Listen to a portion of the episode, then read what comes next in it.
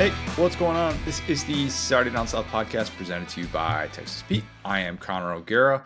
Will, I am in love with week 10 in the SEC. It is, mm-hmm. oh, I don't want to say I've been up all night throughout this entire week thinking about it. That would be going a step too far. But am I thinking about how good the slate is from start to finish? Do I think this is the type of Saturday that I pinch myself and say, God bless this silly sport?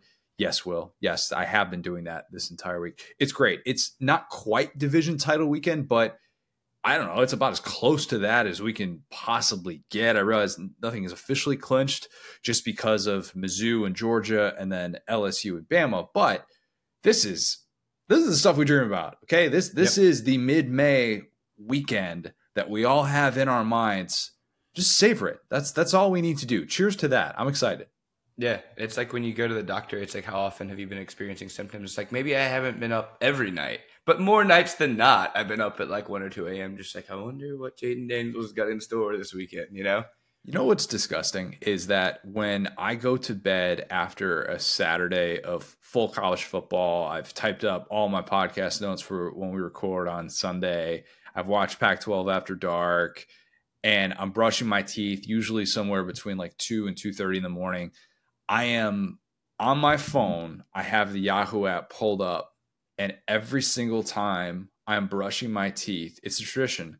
I look forward to the next week's slate of games and I already start mm-hmm. thinking about it. That's how quickly I can shift my focus. When I looked at that this past week, when I was brushing my teeth late on Saturday night, Sunday morning, whatever you want to call it, and I thought to myself, God, it's beautiful. It's just so beautiful. And, and I'm happy for that. So we have a lot to get to today, a whole lot to get to. We're going to talk about that full slate in the SEC. Matt Leinart, Bear Fallica, both coming up. Then we're going to do Lad of the Week to close. But let's talk some playoff rankings first, Will. First playoff ranking show Tuesday night. Everybody's got a lot of thoughts, of course. Got some. Got, I don't want to say too many thoughts. In case you missed it, you're out trick or treating, whatever you were doing. Number 10, Ole Miss. Number nine, Oklahoma. Eight, Alabama. Seven, Texas. Six, Oregon. Five, Washington. Four, Florida State. Three, Michigan. Two, Georgia. And one, Ohio State. In a stunning, stunning turn of events, Will, I got one through six right. That, mm, that doesn't happen often. That, that really does not. In a not so stunning turn of events, Georgia got a number two ranking, and Kirby's prayers were once again answered. The the four panel where it talks about each of the top four announcing their ranking, and it's like you know Ohio State, Michigan, FSU with like kind of generic like number graphics. In Georgia, it just says Bloody Tuesday, and it just like yeah. has some high contrast red photos of their guys just knocking the mess out of each other. It's like, listen, there's nobody angrier today than Eli Drinkwitz because he's like, come on, bro. yeah. Why'd you got to do that to us, bro? Mizzou got roughly, I don't know, a minute and 40 seconds to celebrate the fact that it got its biggest, not biggest, it got its best college football playoff poll ranking ever, highest yep. ever to come in at number 12. And then, oh, by the way, you see that Georgia is ranked number two and not number one, and you think to yourselves, oh boy, this is not good. Go ask Tennessee about that last year. Didn't really work out that well.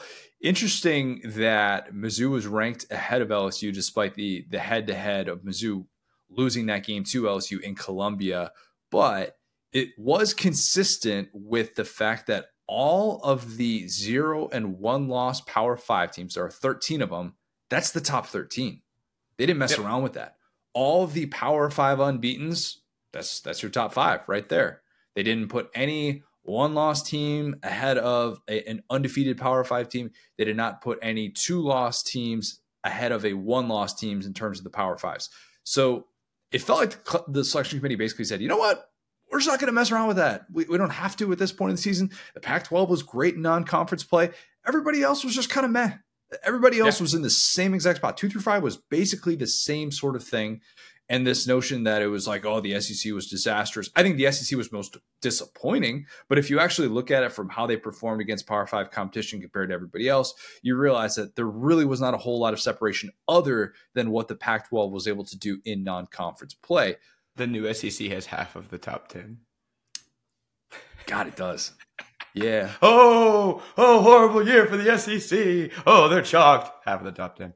Uh, four of the 13 zero or one loss teams from the SEC more than any other conference. I yep. just just saying the SEC funeral not exactly happening the way that some expected it to. And it wasn't that the SEC was just doomed to miss the playoff. It was that the SEC was not having a good non-conference slate. And yeah, maybe maybe there's still a possibility that it resembles what I was talking about earlier. It's more of 2016 where there's just truly one good team and then a bunch of, you know, two and three loss type teams. That could still happen. But the, the well, wait, I will say this though: there are a couple of teams like I think that that was the thing about 2015-16 is it was Bama, and then the next best team was like, eh. Now, like you can look at like Georgia is pretty clearly number one, and then under that you have Bama, LSU, Ole Miss, three good teams. I think that's the big difference between now and then. And like I'll, I'll say this too: like this also isn't like uh, there will be no crying for me about two loss LSU, especially because when LSU was at this point last year going in the A and M game, they had way better wins. I mean, they had already beaten Alabama. Yep. They had, already, you know, what I'm saying like so now you have an LSU team that their best win is Mizzou. They need Mizzou to be as ranked as high as they can because at the end of the day, Mizzou beat Kansas State, and we got um, curb stomped by FSU. So if you don't want to be there, just don't lose to Ole Miss and give up a billion points, and then you're probably ahead of Mizzou because you're both one loss teams. Very simple math. Yeah, I, I, didn't necessarily think that was that was totally totally egregious or, or anything like that. I, I, do think there was probably at least some LSU fans saying, "Well, we went into Columbia and beat them. Why are we not ranked ahead of them?" And it's it's for the exact points that that you just mentioned there. Um, speaking of those quality wins or lack thereof, Michigan is at number three, and it's because of the resume. It's not because of Connor Stalions. That's maybe contrary to what Michigan fans will tell you at this exact moment, but how perfect, just absolutely perfect is it that we have Jim McElwain at the center of another photo controversy. This one thing he'll do is lie. the thing that we know is that in front of a microphone, that dude is gonna lie. So it's great. It's great that he's the guy we have to trust now. The, this this thing, this whole college football oh, man, just chef's kiss. Uh, just whenever you think, um, you know what, maybe maybe we're gonna lack some storylines going into November. No, no, no, no. they, they, will. Somebody will make sure that that we get the type of content that we need. That photo of maybe or maybe not Connor Stalions on the sidelines for Central Michigan. The fact that Central Michigan isn't able to just be like, oh yeah, that's this coach. Oh yeah, that's this GA. They're instead doing their own this investigation. Is- this is the second photo controversy. If you think about it that way, it's like, hey, is this you in this shark photo? Hey, is this Connor Stalions on your that's, side? That's, that's, what I'm saying. It's how perfect that he's at the center of another bro. photo. Yeah, it's just, oh, it's unbelievable. Wolverines, they were not going to be ranked ahead of Ohio State. This is not the AP poll. This is the college football playoff poll, which is actually more based on resume. It's not as reactionary as what the AP poll can be at times. Think about this too. And for for anybody that's saying, well, Michigan's dominated Ohio State the last two years. Why why is it Michigan ahead of Ohio State? It's like it's it's not based on that. Tennessee was number one in the first playoff poll last year. Mm-hmm. They beat Bama. They beat LSU. They had all of these quality wins. It did not matter that Tennessee had not beat Georgia in six years at the time that that number one ranking came out. It was, hey, have you taken on some quality competition? Have you won those games? That's what we default to. That's what the selection committee, I should say, defaults to when it comes to these rankings. Ohio State has two better wins than the best win on Georgia's resume, than the best win on Michigan's resume. That's why that number one ranking I thought was obvious. That's why it tipped the scales for me when I was trying to break some of this stuff down. But I, I think that there are maybe some people saying, well, why is Georgia ranked ahead of Michigan? It's not like Georgia's got all these quality wins, kind of similar resumes. And obviously, Michigan's the, the average margin against Power Five competition for Michigan is almost double the second closest team in that category among the 13 contenders that I talked about. Like Oregon's at 20.6, I want to say, and then Michigan's like 39.6. It's crazy how dominant they have been, but obviously against much lesser competition. Everybody knows that. It's been well documented. But I think Georgia totally dominating its two toughest matchups of the year was important there. If mm-hmm. Georgia wins that game against Florida by like seven, I think Michigan's probably number two. I think Georgia might actually be number three. As crazy yeah, as that sounds. I was going to say. Michigan's biggest win this year. Michigan's biggest win is either at Minnesota or home against a Rutgers team that is now bowl eligible. Bowl hmm. eligible Rutgers. So Rutgers. Yeah. Yeah. But again, like this this is about the resume at, at this point. Right. Um and you know this is a, also a reminder that Georgia's struggling the way that it did against South Carolina and the way that it did against Auburn that wasn't going to make or break this first ranking in the way that some might have speculated. It, it, didn't necessarily help them, but at the same time, I just don't think the selection committee spends a whole lot of time on that. This is about beating elite teams. If you're looking at this right now, you smiled. That scared me. You gave it a very devilish smile when I said that. What was that for? I'm just trying to find the elite team over here that Michigan's beat. No, continue. It's it's no, they, thinking. they haven't. They haven't. Yeah. No Michigan fan will tell you that they beat an elite team. It's well, what are we supposed to do against the non-elite teams? You dump truck them. That's what they've been doing. I'll give them credit. Yep, they have done that. The most favorable path to a playoff of any team is Florida State. It's Florida State. Mm-hmm. No ranked teams left on the schedule. As weird as it sounds, the winner of Virginia Tech Louisville is probably going to the ACC championship. Virginia Tech, four and four Virginia Tech, has a really interesting path to an ACC championship. That lets you know about the depth of the ACC this year. It's not great. The biggest gripe with the first ranking that I think any team can make the case for it's Oklahoma. It's definitely Oklahoma. Sooners, Longhorns, one loss. One team has a neutral site head to head win, and uh, one team doesn't, and it still didn't matter. Uh, like, I, I'd be really frustrated if I was an Oklahoma fan seeing that early on. And I get it, the whole like, oh, losing to Kansas thing, that's considered bad on the surface, but real college football fans know that Kansas is a really good football team. They're in the top 25. They're in the playoff top 25. And I get Texas, you know, you beat Alabama by double digits in Tuscaloosa. That is as impressive of a win as there is in college football this season. But shouldn't the, the team who then turns around and beats Texas at a neutral site get that love? Just get a little more love? I don't know. Um, I just didn't get that as much because it's not like Texas has this gauntlet of quality wins against teams that are now ranked in the top 25. They beat Kansas, they smoked them. So, yeah, I mm-hmm. get it, mutual opponent. But to me, the head to head thing for teams that have the same number of losses who are playing in the same conference, that should have won out. But whatever, that's neither here nor there. Big 12 has just a log jam on top. That's kind of crazy. So it's not a guarantee that we get a Red River rematch in the Big 12 championship before they move on to the SEC. But uh, yeah, just thought those were the noteworthy points. Any other playoff poll related thoughts that you had looking at this?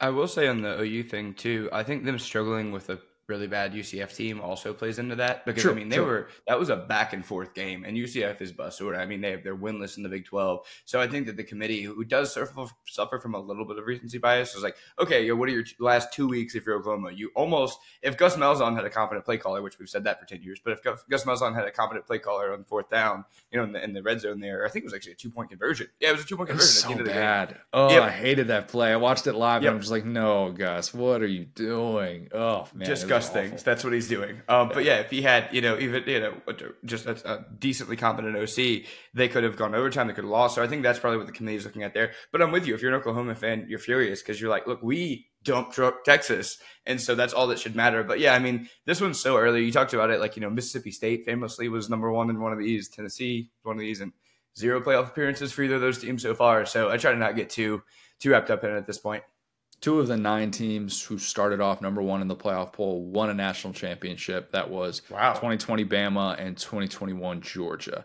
Outside of that, eh, it's been a little bit of a tough go. It's by no means a guarantee that you are going to make the college football playoff uh, for the reasons that you just mentioned. The the bookend teams 2014, 2022, and then you know not making the playoff, Mississippi State, Tennessee, and then other than that, though, it's kind of been a bit all over the place. I just I just think that there are prop there are so many things that we're going to have left to sort out that you're right. We shouldn't get too up in arms about it. Want to talk about some actual football games this week? For sure. Let's do it. Let's, let's do it. Arkansas, Florida. Florida's a six point favorite. The over under I have for this one. Two references to Kenny Guiton being a former Ohio State quarterback. That might have been low. Might have been a little bit low. He is the interim Arkansas offensive coordinator also known as Braxton Miller's backup when Braxton Miller just couldn't stay on the field and was really frustrated. Oh. That was 10 years ago. God, that is that has flown by. Don't you Connor, feel the old? pretzel the pretzel that you just made my brain do is like, oh, former Ohio State quarterback is like, dang, that guy just played. If you played with Braxton Miller, you go 10 years ago, oh my gosh, that was not the other yeah. No, it's crazy, man. Time's flying. I am always on alert when there is a coordinator that is younger than me. Don't like that. Mm-hmm. Don't like that at all. I really don't like it when there are competing coordinators in a game and they are both younger than me. That's what we have in this one because Austin Armstrong, obviously, on the other side of that. If you're Austin Armstrong, it's kind of tough.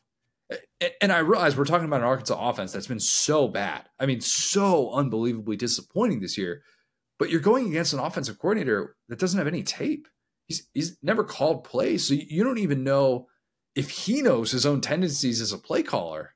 So that part, you're kind of having to react to him figuring some things out, maybe even within a game. Like, do you coach against what you've seen in these first eight games that Arkansas has played?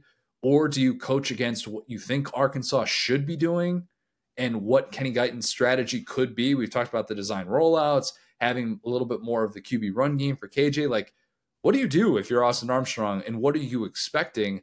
I would guess Kenny Guiton has seen what all of us have and has seen that. Oh that any any world in which you're saying yeah we're going to take some of the things that Dan Enos did well. No no no. You're, you're throwing them which all ones? Yeah. which one? Um I don't know. Employing KJ Jefferson having him make three people miss and hit a wide open guy downfield. That's Res- what they did well before today. Responding to emails with a with a university issued email account. Um again a thing Dan Enos did not do particularly well. Just saying. Yeah I'm going to guess we're going to see some differences in the offensive game plan for Arkansas. You just have to. I wonder if we're going to see Rocket back in this one. I, I, I don't know. It's been it's been a really lost season for him, but back in his home state, wonder if maybe there's a little bit more motivation. Who knows what that looks like? motivation is probably the wrong way to say it, but more of a sense of urgency to be able to get back, even though it's for an Arkansas team that is uh, now has a margin for error of zero if it wants to play in a bowl game.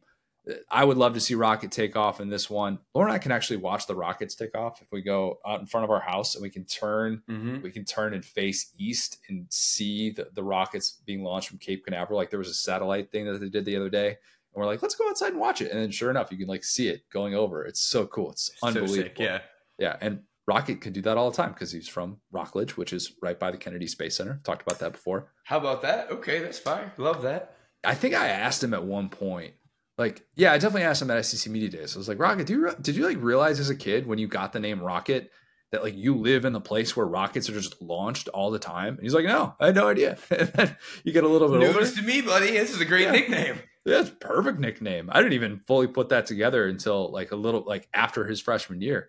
Um, but yeah, I mean, I, I, would love to just even just getting him out there for limited reps would be awesome to be able to see. Just because, man, I miss that guy watching. I miss watching that guy play football. He was fun when he was at his best, and if the offense is going to be better, one would think that he could be a part of that. So TBD on on that whole situation.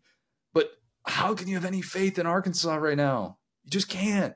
Ending a losing streak is one thing. Doing so in the swamp is another. I, I just like I had this one penciled in as a nice bounce back game for Florida in the preseason, and that was back when I thought the Hogs would be eight and four. I thought Graham Mertz would be a subpar SEC quarterback, and those two things have gone in, in different directions than what I was expecting. So I'm going to take Florida to win and cover, win this game 28 to 14, and Arkansas is officially eliminated from bowl contention. Yeah, I think it's so funny because exactly what you said. It's like, do we scheme against the things that Arkansas could be doing well? It's like I wish I wish I knew what that was because it seems pretty easy to you know get offense out of this unit with KJ and, and you know with the the guys they've had together for so long. But yeah, I mean it would be hilarious. and I'm, I'm, not even trying to like waste time on this or make a meme. It's like it would be hilarious if they just completely changed everything. Like maybe not go like wing T exactly, but just come out and like like service really. Yeah, I mean if Rockets healthy, it's actually not a bad strategy. But you know you can't implement that mid season. But it you know, like you said, that's really the best thing that um, Arkansas is going for them. It's like any old school college coach, this is like his nightmare. It's like we got no film, you know, and and also if it's you, it's your best. You know, it's like if no one's seen the backup quarterback, like they don't know if this guy's mobile, they don't know what he can do. So yeah, um, but to your point, you know, it's it's in the swamp. I think that we've kind of seen the differences in splits there. Um, so I don't think Arkansas, with how we've seen them, can bounce back and do this. And you know, it's just going to be really interesting. Like I said, we just don't know what this team is. So even the Dan Enos version of it, I could say, you know, maybe I could see Sam Pittman getting them up. Maybe I could see this be a situation where, because I mean, they played really well against Bama. Like the situations that we thought it would be, like LSU and Bama, they were right, right yeah. there. Um, Mississippi State, no. so it's, it's, just hard to predict. Like in an environment like this, maybe the old version of them could have been good because the hardest ones we, we thought they would just get wrecked were where they played the best, and the easiest ones that were gimmies, they were like, you can have it. But yeah, that's a lot of words to say. I think Florida's obviously going to try to bounce back after the Georgia game. They're going to, you know, Um, Shrek Enjoyer Billy Napier is going to return to the swamp, and I think he'll defend it. Shrek Enjoyer Billy Napier. Is he is he a big Shrek guy? I don't think so. I, Oh, I would be terrified to ask him that question, but he doesn't like people in the swamp. That's one thing about him. That's a fact. You know what? That's that's very true. That is that is good observation. Yeah, I, I think this game could stay close. I think it could be one of those seventeen to fourteen type games, and maybe Arkansas just runs out of gas in the fourth quarter, and their depth just isn't where they need to be able to to win a game like this on the road.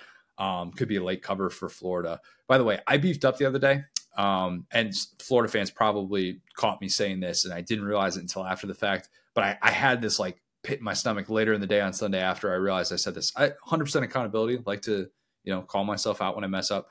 I said Shemar Turner went down. I meant Shemar James.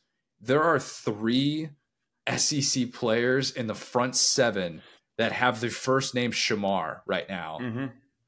Shemar Turner, Shemar Stewart, Shemar James. I was going to mess that up at some point. So, I, look, it happens. My bad. I know who Shemar James is. I realize that you're that there are a lot of Shemars in the SEC right now. So, my bad. Cool name. Hand up. Yeah, happens. Okay, Texas A&M, Ole Miss. Ole Miss is only three-point favorite, despite the fact that they are number 10 in the first college football playoff bowl. Well, the over-under I have for this one is 10 hits on Max Johnson. That's just hits. We're not talking sacks Yeah. dude might get peppered in this one. I am worried about Max Johnson in this football game. Ole Miss is not a perfect defense, but they can definitely take advantage of an inferior offensive line and a quarterback that doesn't get rid of the ball that quickly. That's kind of what A&M is at this point. A&M is man, they are one of the most baffling units in the SEC that they're this bad.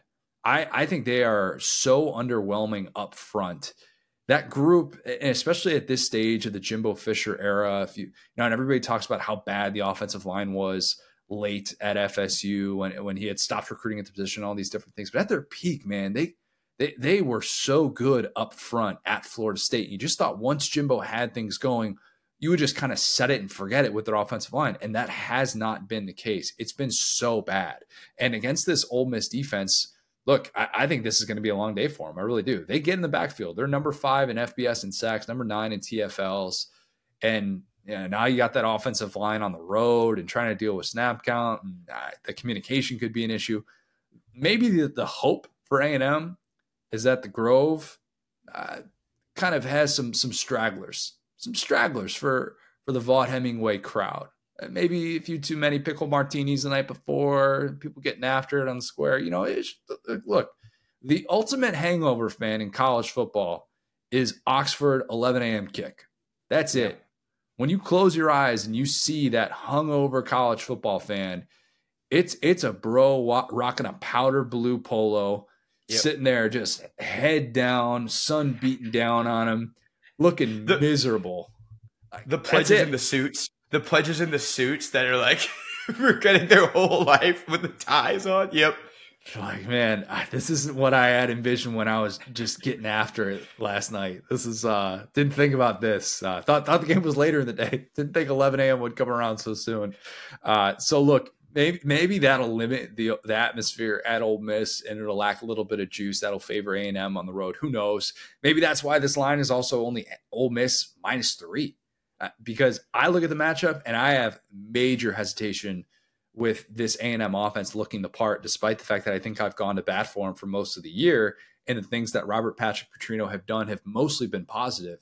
I worry about this so much for Max Johnson, Will, that I had to look up QB three for A&M. I guess he's QB two now. Mm-hmm. Jaylen Henderson, sure, sure, NBC, sure, yeah. Uh, eight career FBS pass attempts. They all came two years ago when he was a backup at Fresno State. Only two oh. of those passing attempts came against FBS competition. I don't love that. I don't love that at all. Um, I also don't really like that line at minus three. I don't. That scares me. This would be a very Ole Miss way to squander those West hopes. There's, oh, hey, you get into the top five. Nope. This is why you can't have nice things. This is why you are not considered upper echelon in the SEC. But I do like the odds of Dayton Wade getting some more favorable matchups, either on the outside, schemed open. He's been great this year. A healthy Quinshon Judkins might still struggle against that much improved A&M run defense, but I still think Ole Miss can do enough to win just an ugly, grind it out 24 to 17 type game. But man, I keep thinking about that line, and I'm going to probably regret that decision. I, I'm going to say Vegas knew, and I'm an idiot. Yeah, and, and you're completely right on with the line thing. And it's I would say that's probably the position that recruiting rankings transfer the most in on-field play, and that's why A&M has had a great line under Jimbo. Is they just stack these high four and five stars, and it's like yeah, if you have enough of those guys that are six, seven, three fifty, most of them will learn how to play football. Or you know, but they have the exact same situation or similar one Alabama, which is like maybe they just don't. And that's kind of it. You have some guys that are really highly rated. Like you don't see a bunch of two and three stars that are getting kind of like cobbled together and coached up the way you see it like in Arkansas. Um, but that's the very reason why like with LSU, they brought in the two like really highly rated freshman tackles because they were like, hey, sometimes you can't coach size. Um, but on the other side of this, Connor, I just want you to imagine this, right? Let's say, okay, boom, it's third and nine for A&M, right? Max Johnson, he's in the shotgun, right? He's got to get a first down. You hear the Benny Hill song starts as the snap goes off. They just failed to uh, block the A gap. JJ Pegues squirts through the middle. He's chasing Max Johnson around. Max Johnson, who will never throw the football away, is now just being chased by JJ Pegues like it's Halloween. And that's going to happen three or four times, actually, probably. It probably will. Whether it's Pegues, whether it's Jared Ivey, somebody's getting through and getting to Max Johnson. Oh, Ivey's just getting to him, but Pegues is, oh Lord, he's coming. True. Max Johnson might have a shot to get away from him, but it won't work. No, it won't. I, I, potential for a behind the back Max Johnson throw. Haven't seen that Always. since the UCLA game opener two years ago.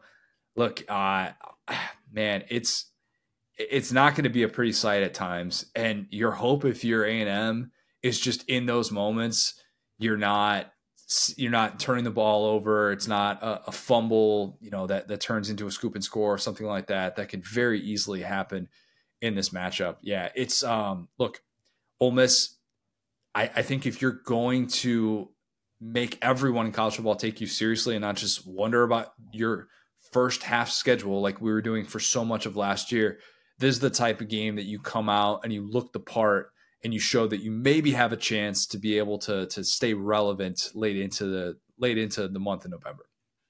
All right, let's talk Auburn and Vandy for like two seconds because that's all it warrants.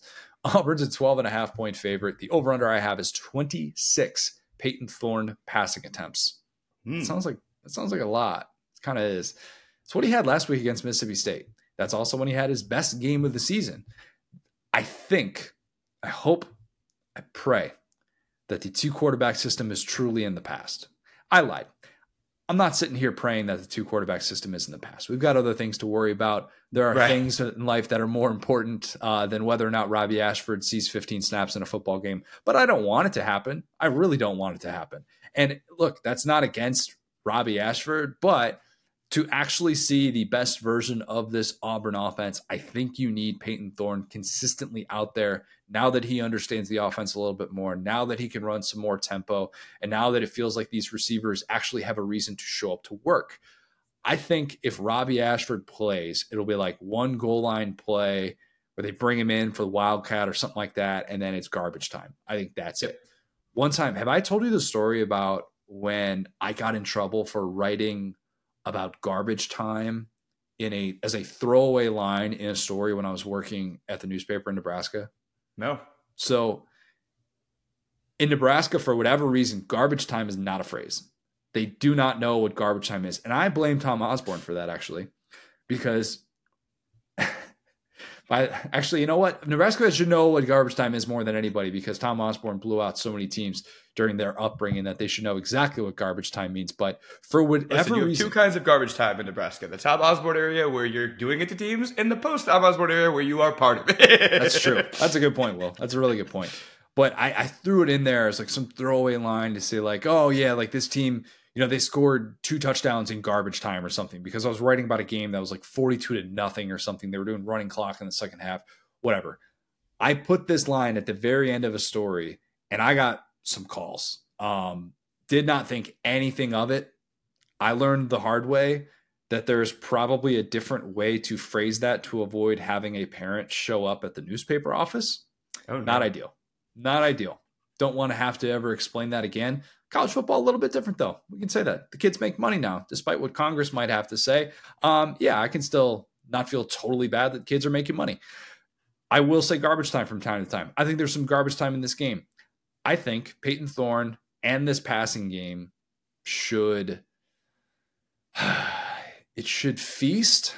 God, that I, that sentence with Auburn did not sound right. Passing game for Auburn should feast. It just eh, doesn't even it does not flow off the tongue. We'll just say that. Yep. Vandy is bottom 20 in the country against the pass. Still thinking no CJ Taylor, who has really had himself a really good season before he went down on that hit that he took against Carson Beck on his interception return. But if Auburn wins this game, I am going to give Auburn fans permission to celebrate a bowl berth. Do it. Yes, it's win number five. I get it. You don't want to count your count your chickens before they hatch. I personally would be a big chicken counter. I would do that all the time. Yeah, I don't care that it hasn't hatched. That one, look at that one. See the size of that egg that's sitting right there? That's money in the bank. It's hatching. I think that given the fact, what are we talking about? I think Auburn is going to get win number six because they got New Mexico State in a couple of weeks. That's why I'm saying, even though we don't sleep on Jerry Kill, we do sleep on him when he has to travel across the country to play in an SEC atmosphere. So I'm going to say that Auburn, by virtue of winning this game, getting to win number five, is actually like getting to win number six. So Auburn, real SEC team still, which is why Vandy will struggle. Auburn wins 28 to 10. Fans in attendance by the end of this game at Vandy, I don't know, 16, 17 something like that. As far as the final score, I'm right there with you. I think Auburn should uh, win this comfortably. I will say the same exact thing, but in verse that I said about LSU's defense, where it's like, hey, just because you played Mississippi State and Vanderbilt does not mean that you've got this passing thing figured out. Um, but I will say um, something just about this week generally. I feel like this is the only week I've seen, honestly, since we've been doing the pod, that I feel like every SEC team, like every coach, could look at their team and say, you know what, guys, we got a real chance to win this week. Um, so Ole Miss A&M, both of those teams could win. Uh, Tennessee should crush UConn. Arkansas, Florida, both of those teams, like if you're in the locker room, you're Sam Pittman, you could get them going against Florida. Um, South Carolina, Jacksonville State should be a walkover. Mizzou, you're you only got one loss. You're playing Georgia. You got to believe in yourself at this point. This is the highest okay. you've ever been ranked. Auburn, Vandy. Um, Auburn obviously is rolling. They should roll Vandy. They're a huge, they're 12 and a half point favorite. If you're Clark Lea, you're like, hey, we've beaten better teams than Auburn here. This Auburn passing attack look horrible. If we if we get a turnover, we might get something going. You know, you you could at least sell it to your team. You could just sell them a dream. You know, Kentucky, Mississippi State I, one of those teams has to win, Connor. Uh, and then LSU, Bama, same thing. So I think this is like an all-time good vibes week. Um, that every coach is like, you know what, boys, these guys aren't going to see us coming, even if they're underdogs. So does that mean Hopium is on sale on clearance? Oh, Hopium clearance on Hopium, but the first playoff ranking is out, bro. Oh yeah. Okay. All right. You know what? That's that's not a bad take. That's that's not a bad take. We uh, you know what we we I feel like very often we speak about Hopium in such a negative context but when the calendar turns to November, and if you have any sort of hopium, you savor it, you do whatever you can to obtain it, and you hope that your team doesn't get smashed by four touchdowns. That's about all you can ask for. Yep. And some of them will, but we don't know that yet. We don't know that yet. Uh, there will be less opium, I will say, on sale by the end of Saturday's slate. That that much yep. we know. Kentucky, three and a half point favorite on the road against Mississippi State. The over under I have is 22 Kentucky points.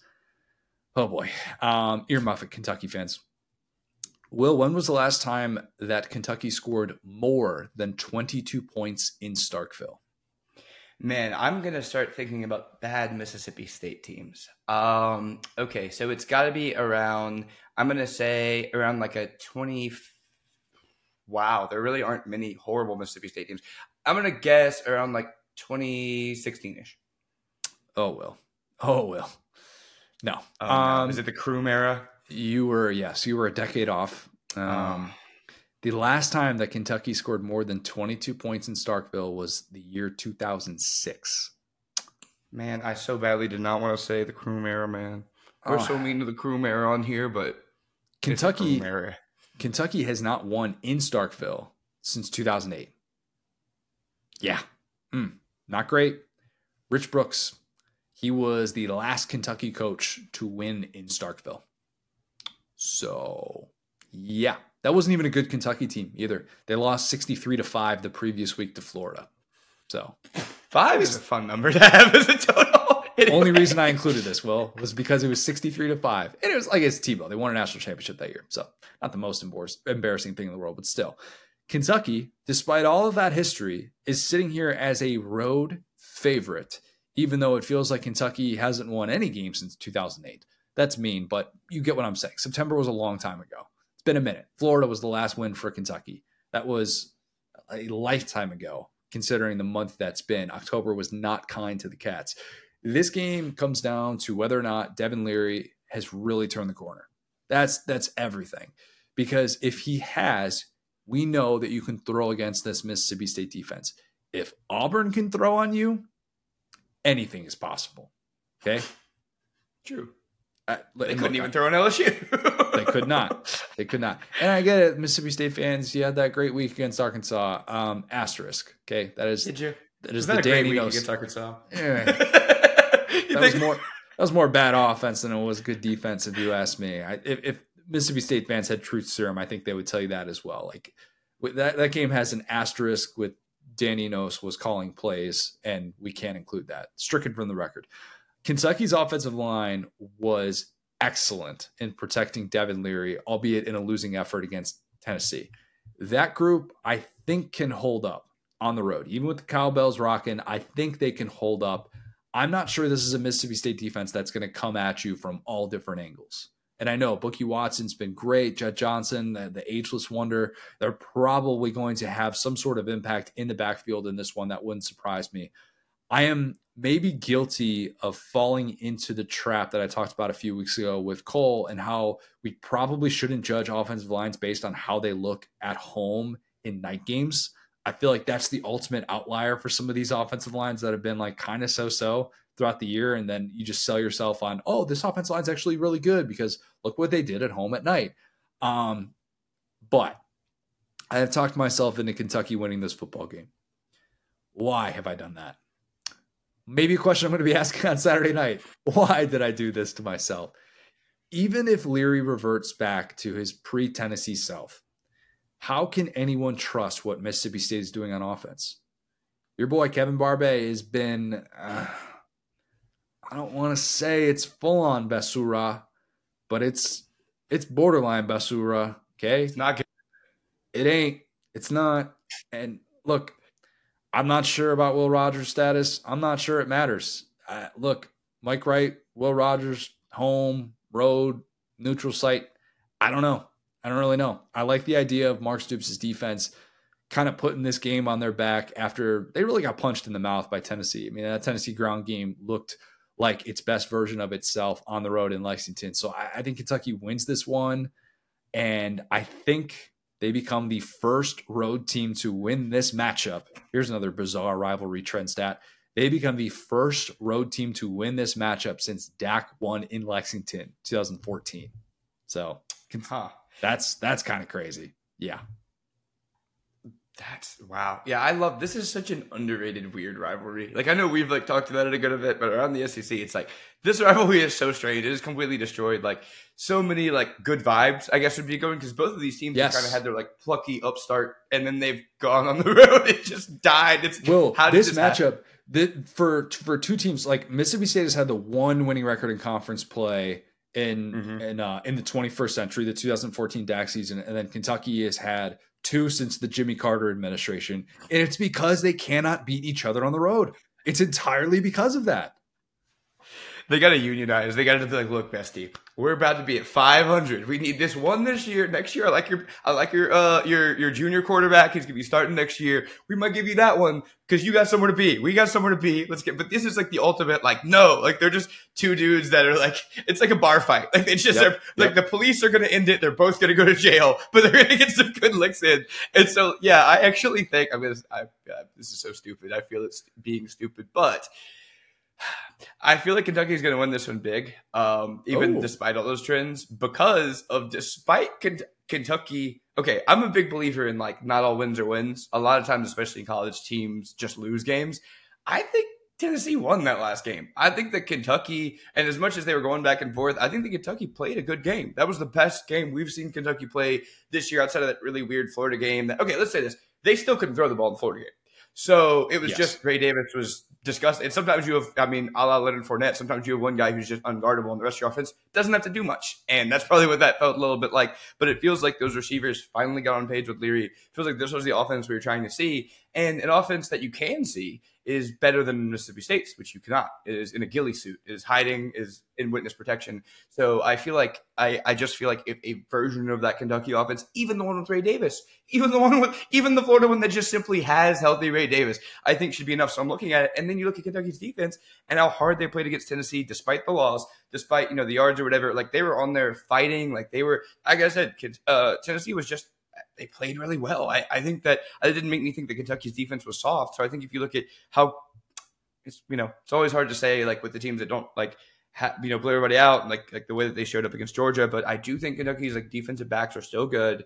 I think their front seven with, with Weaver and those boys. Like I still think there's a lot of pride in that unit. Whereas Mississippi State, like oh, here you go. Kentucky has not had a ton of just horrible defensive performances. They did have Georgia, which again, that's Georgia who among us. But I think that they're just a more complete football team than Mississippi State. So State goes in there, or, or State like kind of gets off to a rough start, or if they're not, they, State has to do everything right to win this game. Yes. Kentucky can be stupid and win this game. And so from for that logic, it's like Leary needs to get the kind of mojo going because you know they got future ACC champion Louisville on their schedule, so they, they gotta get ready for him.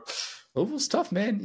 Game yeah. planning for a Jeff Brohm offense is is not something I, I, I would look forward to. I'm just saying, if I was a defensive minded coach, yeah, I I think that this is a, an example, and your your your points are are all valid. Where certain teams have a lot of limiting factors.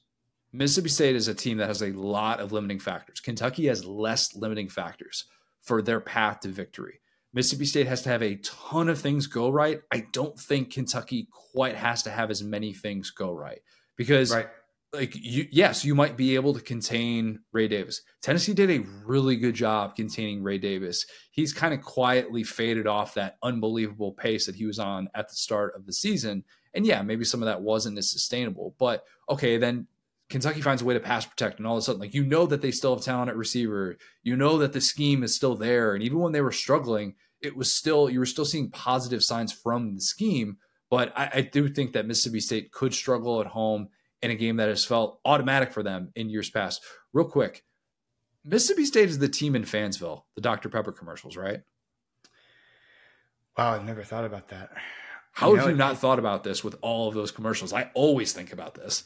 Well, I imagine it's somewhere in the Midwest. Everyone seems pretty Midwestern, so do they? really does narrow it down. I feel like it's pretty generic. Like uh, they're the not Bos- Southern. They're not people. They're those are not the people of Mississippi. Connor. Come Bos- on. No, the Bosworth as the cop though. Bosworth yeah. is not a Midwest cop. There's no way. So that's that, fair. In yeah. the most recent commercial where they had, um, I shouldn't say the most recent commercial. I don't know when these come out. There's like 50 of them but when they had the overreacting to the first play from scrimmage, and Bosworth is like, guys, it was the first play. What are you doing? You don't right. need to set the, your all your you know memorabilia on fire and slam popcorn and do all those different things.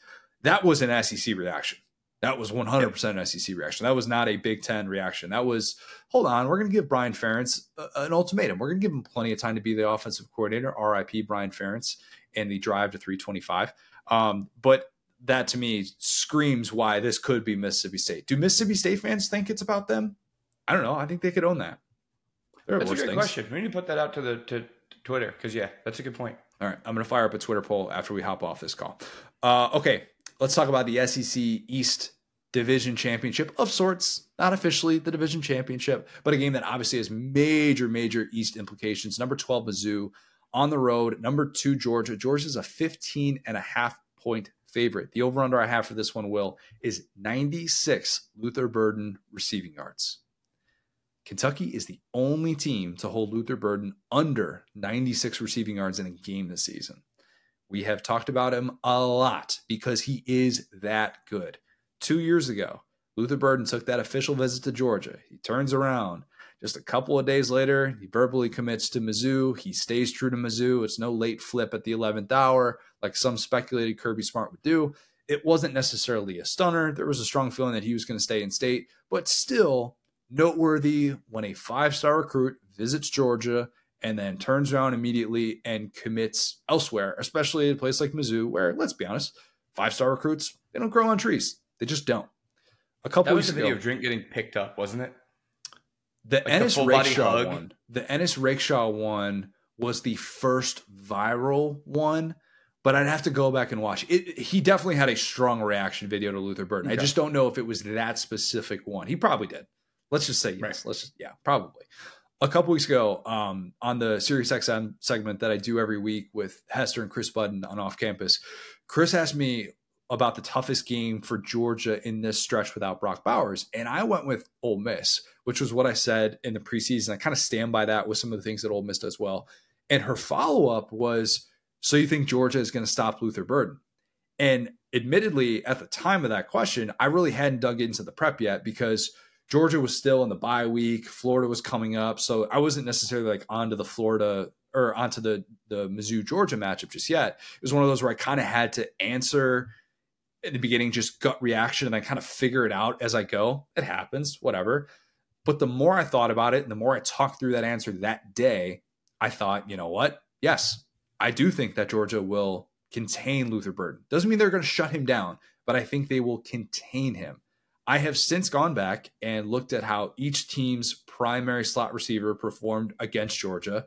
Why did I do that? Because I'm a nerd. Why else? Duh, obviously. It's a little tricky because, like, Ricky Pearsall, he has played the most slot snaps of anybody for Florida, but they move he and Trey Wilson around kind of all over the place. Whereas other teams have had more true slot guys like Burden, where they pretty much only split out wide for like a handful of snaps in a game. Georgia, against each team's primary slot receiver, they've allowed one receiving touchdown all year. And it was Amari Thomas, UAB. I actually went back and watched it because I'm a major, major nerd, even more than I let on. And it was actually a goal line play where he was split out wide. So he wasn't even lined up in the slot. Primary slot receivers are averaging 43 yards against Georgia. Take that for what it is. This is the toughest matchup for Luther Burden. And Luther Burden, aka the guy with more slot receiving yards of any player in college football. It is his toughest matchup of the year, obviously. Like he is Georgia shutting him down. Georgia has not had to deal with anybody in the slot quite like him with the amount of reps that he's going to get at that spot. Ricky Pearsall had the best day of any receiver against Georgia this year. Ricky Pearsall, uh, look, the box score looks good 99 yards, 64 of them came in the second half when it was in garbage time. Hopefully, I don't get a call for saying that. Don't show up at my house for saying garbage time. I thought Tykee Smith was tremendous against Ricky Pearsall. I think he will be lined up across from Luther Burden a lot in this game. Not exclusively. It's not gonna it's not gonna be a full shadow or anything like that, probably, but I think we will see a good amount of why this Georgia team that is so sure tackling, that does not really allow a whole lot of yards after the catch, why they will be able to hold Luther Burden in check. Do I think that he is still going to make some plays? Absolutely. He's too good of a player not to. But do I think we will see multiple instances of Mizzou trying to get some of that underneath stuff going with Burden and it just goes nowhere? Yes, I think that will happen. All eyes are going to be on Luther Burden. Georgia players have probably been hearing about him all week. I bet Kirby's telling his team, yeah, Luther Burden, he took a visit to Georgia a couple years ago. He hated Sanford Stadium. That, look, he just didn't like it. Didn't like the vibes here. They said was, you guys are quiet. They said that the, the, the shoulder pads with the spikes were whack. He said your women aren't attractive, and it's just all made up stuff. I could see that. He said overrated college town, Athens, Georgia. he's, he's, Kirby is also probably telling his team that Georgia lost that game last year. You you guys remember losing in Columbia last year? You remember how that felt? By the time the ball is kicked, knowing Kirby, he will have every player in that Georgia locker room convinced that it's Mizzou who got the number two ranking and Georgia's actually number 12. That that I believe to be true. This this game is going to be a perfect reminder of how good Kirby Smart is at the mental grind of this sport. Because to do what Georgia has done, you do not treat games like this as a roadblock. This is not even a speed bump. This is a pebble for Georgia. I'm going dogs big. 38 14. Georgia makes a loud, loud statement in this one. I love the, the visual of a pebble just being hit by like a bus. It's, yeah, I uh, I think you're right on the money. I love that amount of research around um, slot receivers. I, w- I was going to say that Luther Burden is almost like a it's like a potion. That's like yeah, he's going to get you 96 yards, and you're just going to decide how to use that. Where it's mm. like Um, the Pearsall way is exactly what that looks like in a loss. It's like you're going to end up with a ton of yards. You're going to end up looking good when you throw in the highlights. But are those 96 yards going to come at a point where you know it matters? Are they going to come you know at a point where it, it's it's actually you know third down, you know third and five? You got to have this one. The ears are pinned back, and they know they got to stop Luther Burden. And I think that's while that is the thing that uh, Mizzou has gotten way better at. You know, we talked about it against K State, like how that was like this big eureka moment for Luther Burden. Like, oh gosh, they can use him well. Um, welcome to the party of using your offensive players well. Georgia has been stopping teams that um, do that for I mean, more than three years, four, five, six years. Uh, so I think that, uh, yeah, it's, it's again, like not even trying to be condescending. It's like the fact that they're all kind of like on step one of like, we have Luther Burden, let's get him the ball. Awesome, dude. Georgia has shut down people that have been like on Heisman campaigns and such. So, um, yeah, I think that, uh, I'm right there with you. I, I think that Mizzou has shown a little bit of, um, timidness, and it's it's just tough to to dump on them because they're having such a good season. Like I, I want to say that, like they played. What, what do you so think the, well the timidness? Like, uh, are you talking about like offensive play calling with stretching the field? Because I think they've done that at, at a rate that they hadn't in the entire drink era, and they've been more willing to use those secondary options of Theo Wease, who's really important in this game, Mookie Cooper as well. So, what what do you mean by by by timidness? Is that offensive thing, or is that on the defensive side of the ball? So it feels like almost like a like a vibes vibes thing. Like they're a little bit of like a sleepy cat. You got to wake up and be like, "Come on, buddy, we got to go." Like you see them getting down big against Kentucky. You see the weird end of that K State game. You see the way they kind of collapsed down the stretch against LSU. You see the way they also couldn't score at the end of the South Carolina game. Hmm. Like they kind of just they sit down and they're like, "I'm here," and it's like, "Grant, you need to go. You need to go be aggressive. You need to get out there and win this game." And like it's like I've talked about like the comparisons between Drink and Napier because I think they're complete opposite people. Where it's like Napier thinks he's the dude all the time. Like he's like, let's be aggressive, let's go for this fourth down, let's take these dumb risks. Whereas Drink is just kind of like, oh, we'll get there eventually. it's like no, when you play Georgia, like you need to go down there and at least do the first part of a Florida ditch, like score immediately, like put them on their heels. And I think that Drink is a couple of years away from truly believe, maybe one year away from truly looking himself in the mirror and being like, I think this team can beat Georgia. And like, even though I said that as like the good vibes thing, he'll tell his team they can beat Georgia. But to make the risks that could that could blow up in his face to really like stand out there and say we're going for this we're better than georgia let's do it to get to really fully believe that in his bones i don't think they're there yet that you can't have lulls like that against a team like georgia you just can't that's when they're going to pounce on you you could start off and play an amazing first half and be up 10 at halftime you thinking oh my gosh we're doing it and then look what happened to Tennessee against Alabama. The exact same thing. They got a little bit scared. They stopped being aggressive, and that's what happens against these great teams where you have you know a, a coach and a team that's looking around, going, "How are we doing this? This is crazy." You quickly find out that if you don't know why you're doing this, there's not a good reason. if Mizzou does end up getting blown out in this game, and look, it sounds like I'm disrespecting Mizzou, and that's not what I'm trying to do because I still think Mizzou is going to go to a New Year's Six Bowl. If not, I think Florida Bowl game is their floor at this point with how well they have started off. I have given Mizzou its flowers this year. I think we have both been been willing to do that. And I've praised the move that Eli Drinkwitz made to bring in Kirby Moore as offensive play caller to lock down Blake Baker, a defensive coordinator who showed competence in something that they greatly needed. Let's not use the F word to describe Mizzou if they get killed. The F word's oh, fraud. No. Fraud. Yeah. That that will be thrown out there by some who maybe haven't been paying attention, who maybe have just looked at Mizzou based on, oh yeah, that was a nice win against Kansas State, and then oh, but you lost LSU, and oh, you lost the two toughest games in your schedule. I I get that. If Mizzou loses this game in convincing fashion, it won't be some sign that oh, you know what, this team was just being propped up by the schedule or something like that, because. I think they tested themselves in non-conference play uh, more than than a lot of teams in the SEC did, and they were able to pass that test. And I think to get to this point of the season, going into November at seven and one and being in the top 15, that is a really hard thing to do. It, it, it doesn't mean that it's an impossible thing to do, but it is a hard thing to do. And knowing that you are going to be on this stage, CBS 3:30 game, great, great weekend for a CBS doubleheader in the final year of the SEC on CBS. It's, RIP, man, but this is a great way to close it out. This oh. is a fire CBS slate beautiful, and maybe that's why I'm so excited. We're gonna get double drums. That that to me, oh, that oh, gets yeah. that gets the blood pumping. Can um, we can we bring back Vern for a celebrity shot? Can he call like a quarter and just get everyone's name wrong? That would be fire. I I think yeah, that was a question that I asked Gary in the in the interview that we did at SEC Media Days. Like, can we get Vern just popping up to the booth for a quarter, something like that? I mean, ah, oh God, it just it's begging for it. A day like this would be fantastic. If they're going to do that, they would probably save it for the Iron Bowl. That's just my guess. The way that this typically gone, maybe they would save it for Army Navy or something like that too. Gary talked about the passion that they obviously have for that game and, and understanding the magnitude of it. But as it relates to this game, I, I think that even if Mizzou is on the wrong end of a decisive result, this is still a sign that your program is doing the things that you hoped it would. It's just nobody in the East is on Georgia's level, and it's okay that you might not be as well. Watch Mizzou make this a down to the wire game after I said that. I don't think that'll happen though. I just don't.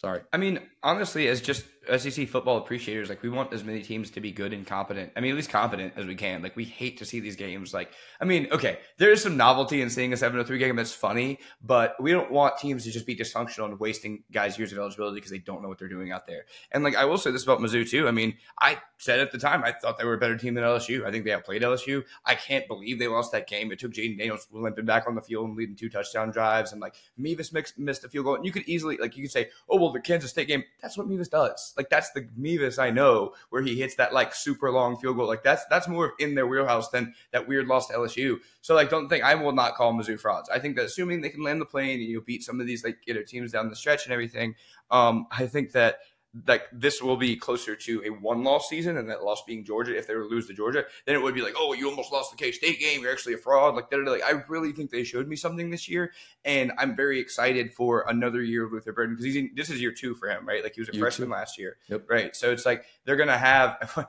who knows what's gonna happen after Brady Cook. That guy's been playing since Bush, but but no, we'll see what he's still got eligibility left. Trust me, everybody has eligibility left all the time. Will that's remember t- 2020 it threw everything all over the place. Now, I don't know. I, I don't think his NFL stock will be at the place where he wants to leave a year of eligibility on the table. I can't say that with absolute certainty. Who knows? Lives change when you beat a big time team like this on the road. And if that's what's in the cards for him, who knows what the Brady Cook story has in store. But yes, he yeah. still has another year of eligibility you know that saying that you know let's uh, that's a future conversation. That's a really good point. I, am just enjoying the team that's here now and and happy about their future but at the same time yeah i mean if they were to find a way to be that, that's the thing that's so unfortunate about this game is it's so clearly not a trap game. Like last year they played well against Georgia. They played really well against Georgia, but it was a game that Georgia didn't really, you know, see coming or whatever. And so this year it's like, no, you're like you the eyes of the world are on you right now. Like this is your moment. And historically Mizzou has just kind of been, you know, a little bit a little bit chonky in that moment. So like I said, this is a good building block here, but you don't win a championship in one year of being confident. Like you see hate to keep talking about LSU. See what LSU did in 2018. It's kind of like one of these years, right? So can you get everything together? Can you get these NIL recruits? Can you get actually believing in like hitting the one one drum beat? So yeah, I think it's going to be a good measuring stick game. But like you said, if they lose and they get blown out, just like every other team has against Georgia, I mean, Georgia won a national championship 65 to seven. Like it's really not that bad. Yeah, there are uh, worse things to be said about you than yes, I got killed by Georgia. Join the club if that happens right. to Mizzou. The night game on CBS, number 14 LSU, number 8 Alabama. Bama's a 3-point favorite in Tuscaloosa. The over/under I have is 298 scrimmage yards for Jayden Daniels. Will, mm-hmm. uh, that is what Jordan Jefferson had combined in those two victories he had against Alabama in 2010 and 2011. Why do I bring that up? this to me? Why do I bring that up? Jordan Jefferson is the only starting quarterback who recorded consecutive victories against Alabama during the Saban era. Think about that. Mm-hmm. Ole Miss, last team with consecutive victories against Alabama, but that was Bo Wallace, a quarterback in 2014, Swag Kelly, a quarterback in 2015. Jayden has a chance to join that group with Jordan Jefferson, a group of one. And obviously, he can overtake him statistically because that's why I brought up the 298 scrimmage yards. Right. Jayden can become the biggest Alabama kryptonite at the quarterback position of the Saban era. That is not something I thought we'd be saying about him mm-hmm. um, when he transferred from Arizona State to LSU. That's definitely not. Okay. I thought there were a lot more candidates for this. And then I kind of went back and I'm like, you know what? It's really just kind of an argument of two Alabama kryptonite at quarterback. Manziel, I think, has a case to be made, but they weren't able to win that game in, in the rematch in 2013 because their defense was basura. Deshaun right. Watson, two great performances in championship games against Alabama. I would say Deshaun Watson probably owns that title. I, I think he is probably the best argument for uh, best quarterback say, ever. I think Watson's probably like considering the, the way that they made that happen. I think Watson's the the, the reigning, you know. Definitely, yeah. But like there have been a lot of great one offs because Stephen Garcia, oh, yeah. Cardale Jones, Nick Marshall, Zach Calzada. How about that one? Either of the two Ole Miss quarterbacks. yeah. yeah. both of them. Stetson Bennett, Trevor Lawrence. I mean, there there have been those one offs, but if if Jayden Daniels is going to become a legend, we're gonna know by night's end. And to me, this would be a legendary feat to do something like this. And because of the Heisman conversation that he can put himself into, we will get to more of that with Bear Fallica but he can jump into a truly elite class with a win in Tuscaloosa. Last year's performance, I thought it wasn't perfect, but he was brilliant with the game on the line. Everybody remembers the scramble that he had. Was there a block in the back? Was there not? It wasn't called, whatever. The two point conversion. The timing of that throw, too, to Mason Taylor, man. I went back and oh. watched that. I'm like, God, I didn't give that enough credit at the time because where he's running, where, where Mason Taylor was running on that play, He's pretty much, and I know it's in the flat, it's a high percentage throw, but you have one window to make that throw before that defender collapses and he realizes what's happening. And you have one chance where if you hit that throw too early, he's getting tackled before the end zone. If you hit that too late, it's incomplete. Like that, mm-hmm. he hit that at exactly the right window. And the play call on in that spot and the trust that they put in him, it was okay, if it's not there, improvise and you're going to have to run and try and make something happen. And it didn't come to that. He hit the play that was called. And to me, plays like that have defined Jayden Daniels and who he has become as a quarterback since arriving in Baton Rouge. And I think it, it is a testament to him that he has been so willing to trust this staff. And we have seen what that has yielded for this great LSU offense to play in Tuscaloosa and win you have to play perfect football. Quinn Ewers played perfect football. He did. If you are winning this matchup, it is being that good. Because mm-hmm. also, the flip side of that is LSU with a banged up defense. LSU could be that bad on that side of the ball. Oh, yeah. They are that bad. yeah. So I don't know if this is a game that you're looking up and winning 27 to 24. Uh, you might truly feel like, oh crap, if we don't come away with a touchdown on this drive, we are in trouble and we could lose this game. I, I think that is very much on the table because uh, despite what we saw against Auburn and Army, I am not willing to say that this LSU defense has definitively turned the corner. Can't do that. Nope. I do think it's fair to say that if Matt House doesn't have Harold Perkins, I don't know, like give him like at least 12 to 15 opportunities to rush the passer with this woeful Alabama offensive line. I think it's fair to say that Matt House should maybe walk back to Baton Rouge with a sign that reads, I beefed up. You know I what? beefed up. yeah, that's all. Are we all beef up. You would beef up in a more significant way. Uh, if LSU is going to play this game on its heels defensively, Alabama is going to spend too much time on the field. I think this ground game with Jase McClellan will get going.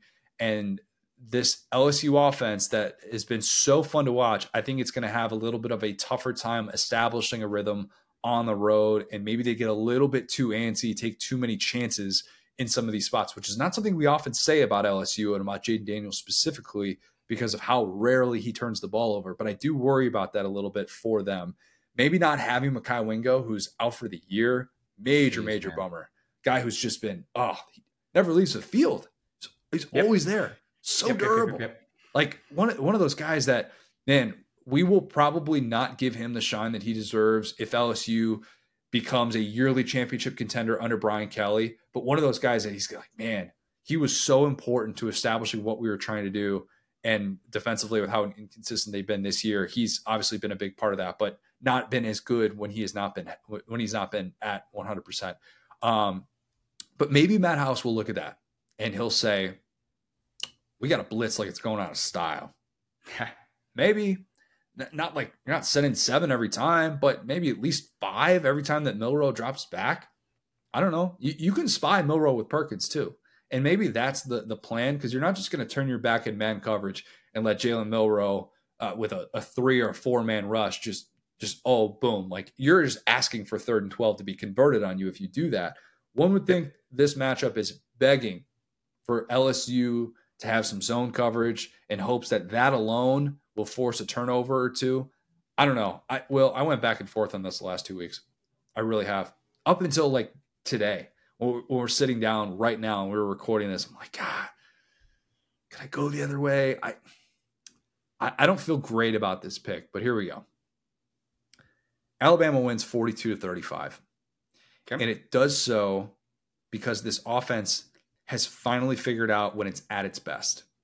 And I think Jayden plays extremely well. But I wondered if he, I, I do find myself wondering if he gets hurried into a few too many sacks and Alabama does just enough defensively, just enough to be able to win at home. It wouldn't surprise me if this is yet another game in which Bama's trailing at halftime. Already done it four times. Why not make it five? But I am reluctantly saying despite what I said in the preseason about this game, I think Alabama will not lose at home for the second time this season. Bama survives a thriller in the grudge match. So, uh, no, we'll call it a rematch. We're just going to call it a rematch, not a true grudge match. Yep. Um, so I was, so the reason why you saw lights changing in my face, I was trying to find this article that Shea Dixon did talking about, uh, the snap counts for defensive backs for LSU. Um, it can't be stressed how horrible LSU's defense is. I mean, and I literally said this before it all happened. I said, look, we about to play Payton Thorne, Uncle Sam, and bye week at quarterback. All right. Those are not, that's not Uncle Sam. what Jalen Milroe is. it don't matter who they have. A Patriot. It wasn't like they have a Heisman winning quarterback at Thank Army, you for right? your service. Thank you for your service, Army quarterback. Uh, you are Uncle Sam for this podcast today. Literally, like whatever, it's not a passing standard. You know what I'm saying? So, point being, this LSU defense did not get better. And matter of fact, they got worse because you started this bad, the season of bad defense where you got blown out in the second half by FSU um, and with Duce Chestnut, with Denver Harris somehow. They got that guy in a football roster in a locker room, not smoking weed for three weeks. That was awesome. Um, then we got, uh, you know, Alexander, who was pretty good. Uh, Alexander would have been a good third corner on a good LSU defense. He's I think well. that guy's yeah. fine. Yeah, he's played solid. Um, and so they didn't get out of base defense. Schematically, they had problems. Uh, talent wise, they had problems. Those guys are all gone. I mean, they're not going to play. We don't know the whereabouts of Duce Chestnut right now. Every time they ask Brian Kelly, where's Duce Chestnut? He's just like, he's not with the team. Same thing with Denver Harris. He's probably at home, I don't know, doing whatever he does, but he's just disappeared. Like these guys are, it's not that they're hurt. Like Zy Alexander wants to play. These guys are just doing their thing. The um, Greg Brooks thing too. I mean, him being out. Oh, I mean, season, yeah, obviously a tragic situation, but like that, that that's a guy. They man, they desperately could use somebody like him right now. Oh yeah, and that's the crazy thing. You start the season with Greg Brooks. He has this insane cancer story. You have J.K. Johnson, who's like out for the year in spring camp. Yep. So you have a bad defense that is now. I mean, Sage Ryan's playing cornerback. Sage Ryan couldn't play safety on this team, and we recorded we recruited him to play safety. To your point about Mekhi Wingo, Mekhi Wingo led all defensive players in snap count last season. When Mason Smith went down, I thought our season was over because I thought he was going to be our best defensive player. Guess what happened? Harold Perkins happened, and Mekhi Wingo happened, and that dude ball. Like I had that. It's one of my favorite LSU players that he, I've seen because he. Well, I think he led all defensive tackles. I think he led all in in um, in interior defensive linemen in snaps last year. Like that is yeah. That is not an easy thing to do. Like that that is durable. I mean, something that that LSU really needed. Like they, they don't win the West without him being that every down type player in a post Mason Smith world. Yes, I completely agree. And Mason Smith, you know, great freshman season, physical freak. Looked a little bit slow this year, just to be honest. Looked a little bit, you know, not the guy that we thought we were going to get. But that's what happens when you have this terrible injury that you got to come back from. You know, a guy that probably has an NFL future. There's so much going on. I'm not really going to blame him, but he just hasn't been what we thought he would be. So it's not like, oh, we still got him. I say all that to say what we're not going to do on Sunday morning is come on here after Jalen Milroe has 300 passing yards and three touchdowns and go, this is a statement game for Jalen Milroe. Jalen Milroe played amazing. This is a Sun Belt defense. This is not an SEC defense. This is exactly what I said about Mississippi State, so I'd say if they played Vanderbilt. This is a horrible, horrible defense. Like, it cannot be overstated. That being said, on the other side of the ball, we have Jayden Daniels. And I don't worry about Jayden Daniels getting scared on the road. I don't. I think that he's already beaten Alabama. Here's the crazy thing: this will oh, be scared of. Saban's playing him to be one and one against Jayden Daniels. There's already going to be that Mason that uh, Mason Taylor throw. You can't erase that from history. So at the end of the day, the whole like oh like a quarterback needs to march into Bryant Denny Stadium and beat Nick Saban. This is a game I don't think that's true. I think that quarterback's on this team. He's already done it. He's already beat him at home. You know, and the team with Bryce Young and Will Anderson, a better Alabama team, a clearly better Alabama team is the one he beat last year. I don't think that says anything about Jayden Daniels. I think this defense is so bad that if we look up in Burton as 230 and three tutties again, it's so possible because these DBs are so much worse than the ones at A&M. And one thing about uh, Milroe is that he will uncork one. And one thing about LSU is they had 19 year olds back there. So on one side of the ball, or one side of it, we've seen these stories over and over and over again of LSU players coming up and saying, okay, we're freshmen. Tyrann Mathieu, these guys that pulled up, popped up out of nowhere. Harold Perkins last year, oh my gosh, you're going to save the day. We're counting on four of those guys right now. Toviano, Stamps, those guys to all play great to win this game. But that being said, I still feel like I trust Jayden Daniels every single time this season that I've thought to myself, okay, you know, we're we have to win this one. Outside of the half against FSU, it was a completely different team. You know, the the Ole Miss game defense was so horrible, and figured it out. I don't think Jalen Milroe was even Jackson Dart. I don't think he's a guy that can go through his reads and find the open coverage. I think that Jayden Daniels has proven enough that I can't pick against him at this point in the season, no matter how atrocious this defense is. And maybe if he comes out there and throws three picks and he plays like crap, I get it. I'm wrong. But what this isn't is a battle of quarterbacks. This isn't, oh, Jayden Daniels is going to have to do X, Y, and Z to win. Jayden Daniels could score 50 in this game. He's already lost the game where he scored almost 50. So that's that's my thing in this game is that I'm not as I I think that some of the Alabama looks defense or Alabama defense looks amazing. We've seen the teams after that and before that, and it's not like these teams have been amazing outside of the Alabama game. Tennessee puked on their shoes. Why well, we've seen that for 15 years. A and M can't play offense. I don't really think that there's a quarterback. I mean, Jayden Daniels is pretty clearly the best quarterback. Uh, I don't even say best player because you know you can talk about Brock Bowers, guys like that. But I think he's pretty clearly the best quarterback in America, and he's already beaten Alabama. So it's not what can Jayden Daniels do to win this game; it's what can the defense do to not lose it. And yeah. playing a quarterback like Jalen Milroe, who is so confident, he he does not like take bad reps. Like he doesn't get down on himself. He just keeps uncorking it. I think that Saban is smart enough to realize what Drink didn't, which is like you got to keep testing these guys downfield. But I say that to say, and this is going to be a very interesting, and I'm going to say this game is actually, believe it or not, going to be a little bit lower scoring because I think both of these teams want to shorten this game. I think that Alabama doesn't want to see Jayden Daniels. Mm. And I, I think that Jayden Daniels doesn't want his defense on the field. So I think that both of these teams are going to lean on Jase McClellan, and Logan Diggs. I think we're going to see a little bit of the, the, good plays that we always joke about. The coaches save the good plays for the big games. I think we're going to see the games where, like, Jayden Daniels as a runner has not been used the same way he has he was last year because of Logan Diggs. And that's a good thing. Like that's yes, that's, that is a is, positive development because it means LSU can actually run the football. Yes, and it also means, and you see what happened to Jayden Daniels down the stretch. He started to get injured. He started to get tired. He wasn't the same player. Now he's more rested. But I think you have two or three games a year where you go, Jayden, we need you to go out there and be our leading rusher. We need you to be that guy from last year who could get a first down like you did in the Bama game. So I think this is going to be an, a very interesting one. I think it's going to be, like I said, a little bit of a, a lower scoring game because even though Alabama has that big play ability, I think that in the back of their mind, they're like, we don't want to get in a shootout with this team. I don't think there's a team in America that wants to get in a shootout with LSU. We saw Miss win one. I get it. I I don't think that Saban trusts Jalen Milroe to have 35 pass attempts because some of them are going to go right to a 19 year old. And while he may still be trying to remember his chemistry homework for the night and who he's going to, you know, take out to dinner or whatever. He like there are enough of these. You don't want that many Jalen Milroe chances, and we've seen that all year. So I'm not, like I said, I'm not as worried about the Bama defense. I think this LSU offensive line has been awesome. T. Bob Hebert said that this is the best offensive line he's seen at LSU and, and since his days. And all these guys are young. And so I'm, I'm not as worried about that. I think that truly we are going to get some atrocious play on defense. But I think that I think we're looking at about like a, I think we're looking at a game in the 30s that LSU wins. I don't blame you for having confidence. Mm-hmm. If you, oh, I don't in our defense. No, right, right. Clear. Okay, let me let me clarify that. I don't. blame, Daniels, I do. Yes, I don't blame you for having confidence that the strongest thing in this game is the guy that you have watched play quarterback and it has completed passes, has been the ultimate just keep playing guy. And mm-hmm. what I mean by that, I have a guy um, that, that I used to work with um, back at back in Indiana uh, who was on like student newspaper with me, nicest one of the nicest human beings in the world. Shout out my guy Drew Allen. and Drew Allen like was big Indianapolis Colts fan. And back in the day when he would watch Andrew Luck play, he would always tweet because the Colts would always be down like 17 in the fourth quarter, and then that's when the Colts would like start to come back. Andrew Luck would play yeah. so well, and he would always tweet, "Just keep playing." And Jayden does that in a way that inspires so much confidence. And I didn't know that he would have that type of grit.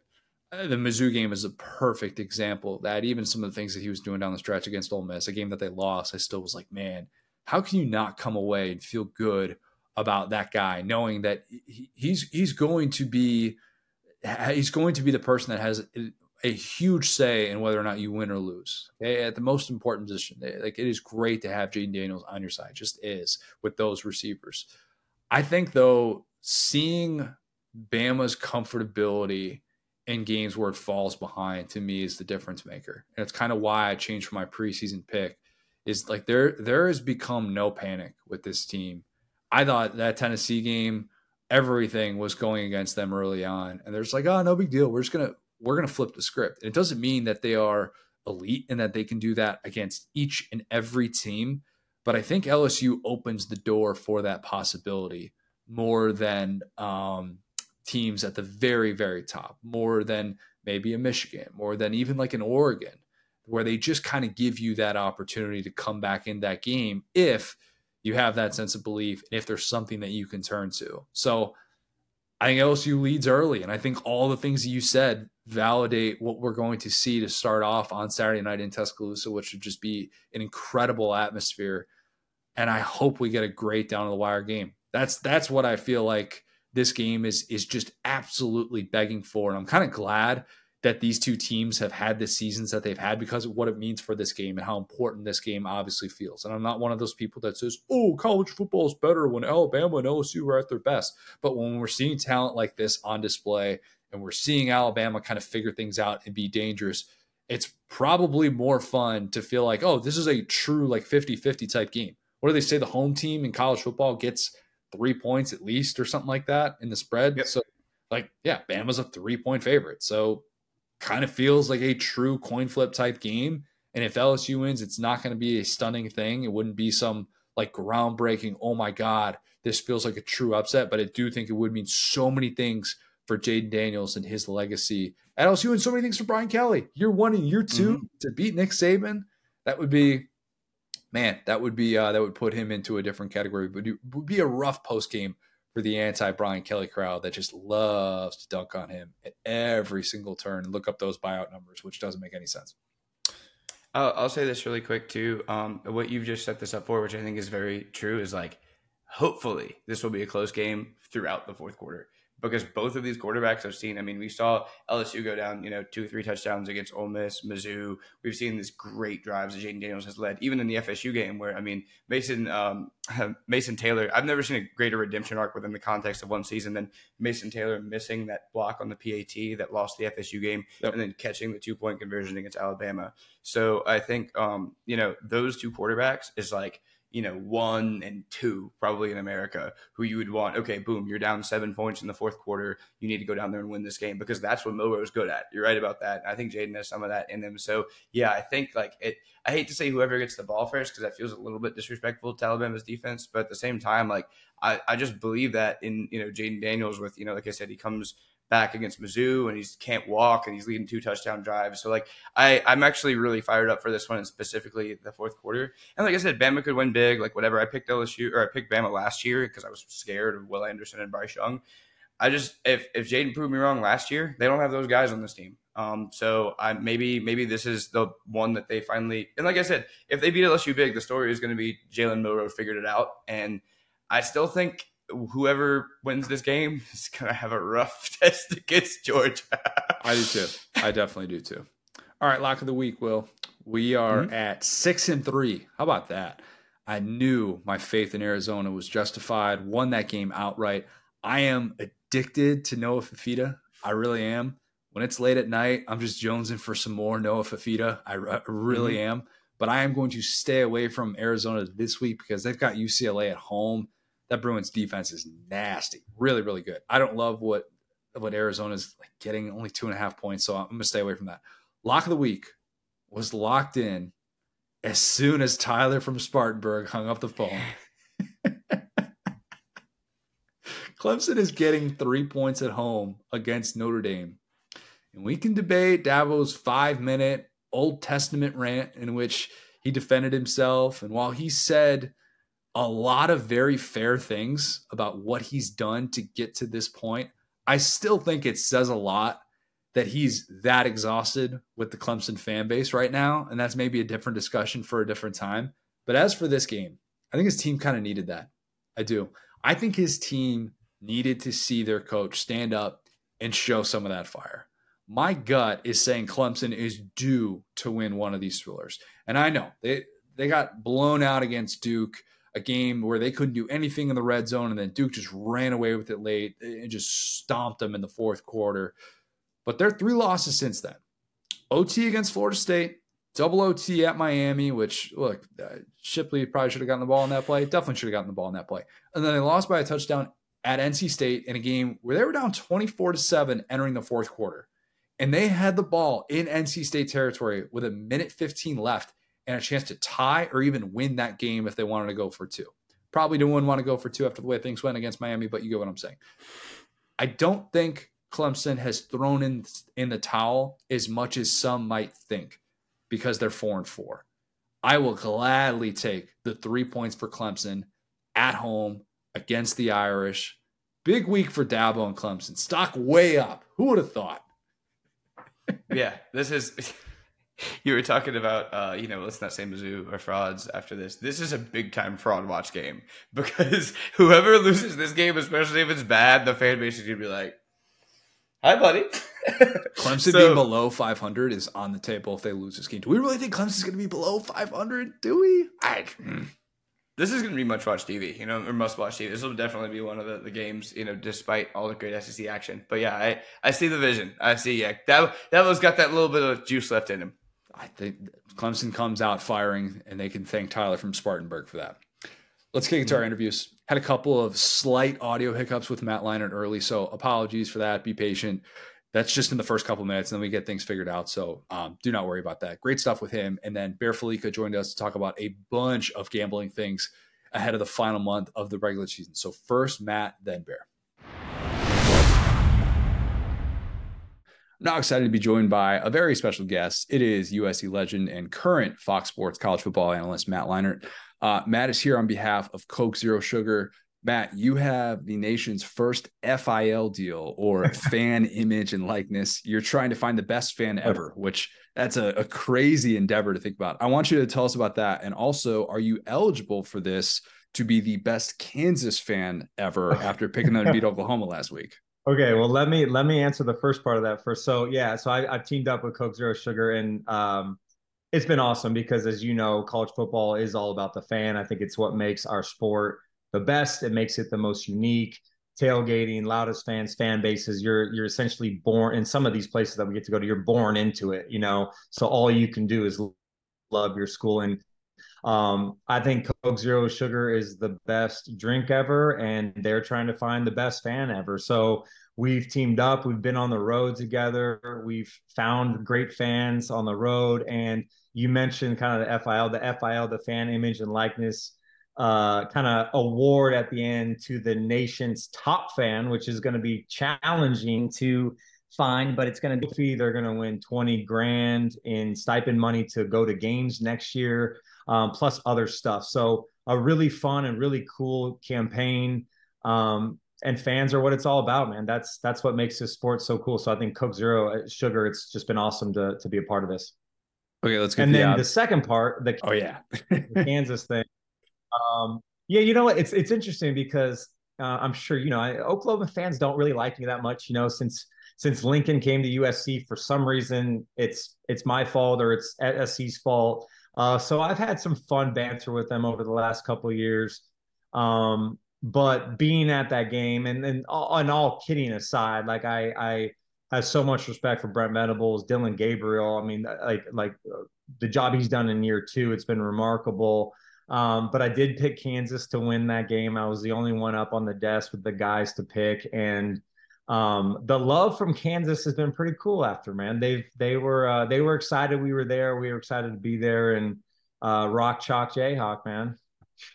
so Caleb Williams, what have you made of his his season so far? Yeah, I mean, look, he's he is one. He's as good as they come. Um, he I've said that, and I know there's been a couple games here and there that.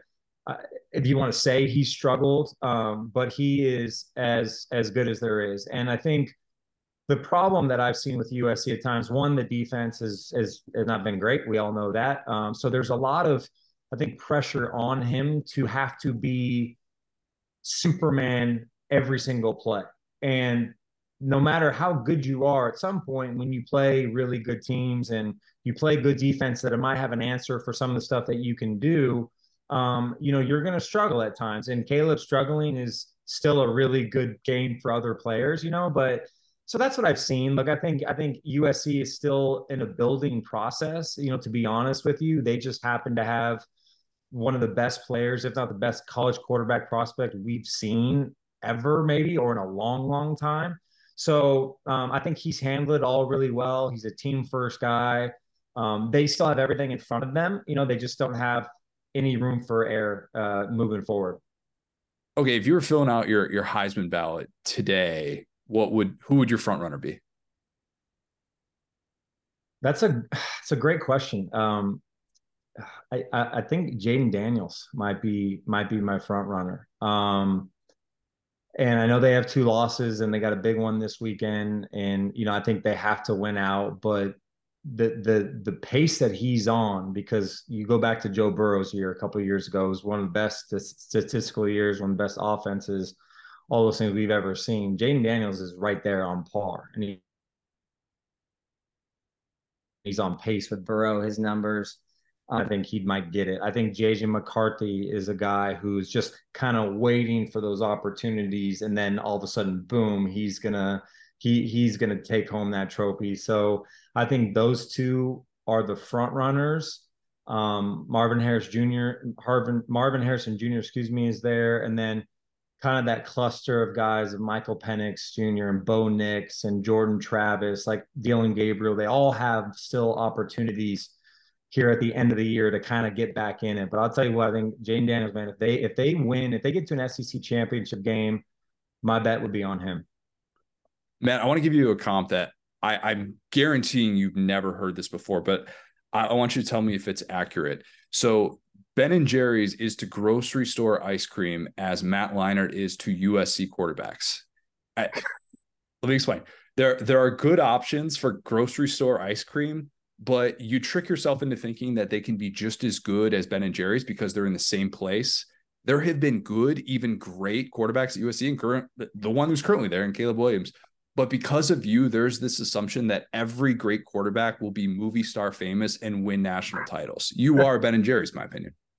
Um, I appreciate that because I like Ben and Jerry's. Um, yeah, I mean, it's look, it's it's uh, there's a lot of expectation and pressure to play quarterback at USC. There, there just there there has been, and that was set kind of before me. Um, you know, I played with Carson Palmer, who set the bar really high uh, during that era.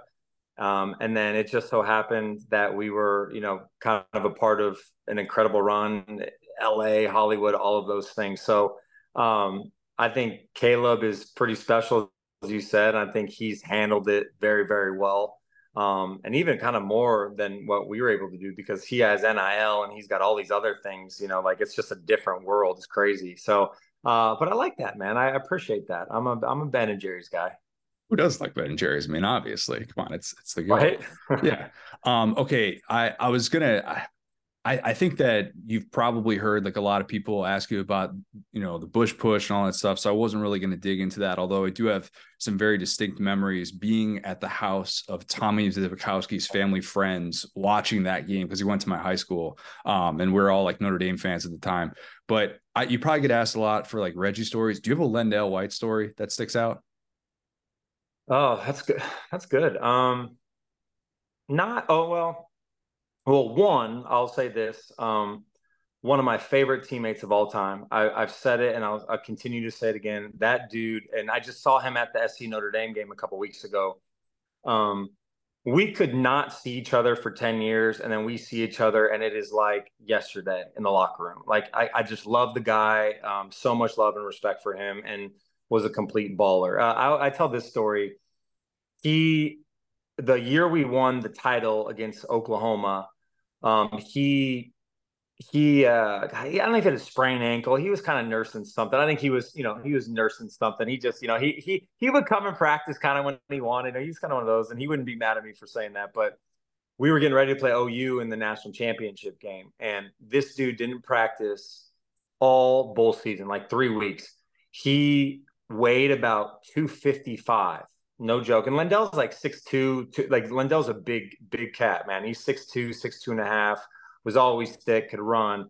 But all of December, he is just, you know, doing whatever he's doing. He's not practicing. He's getting healthy. We needed him, obviously.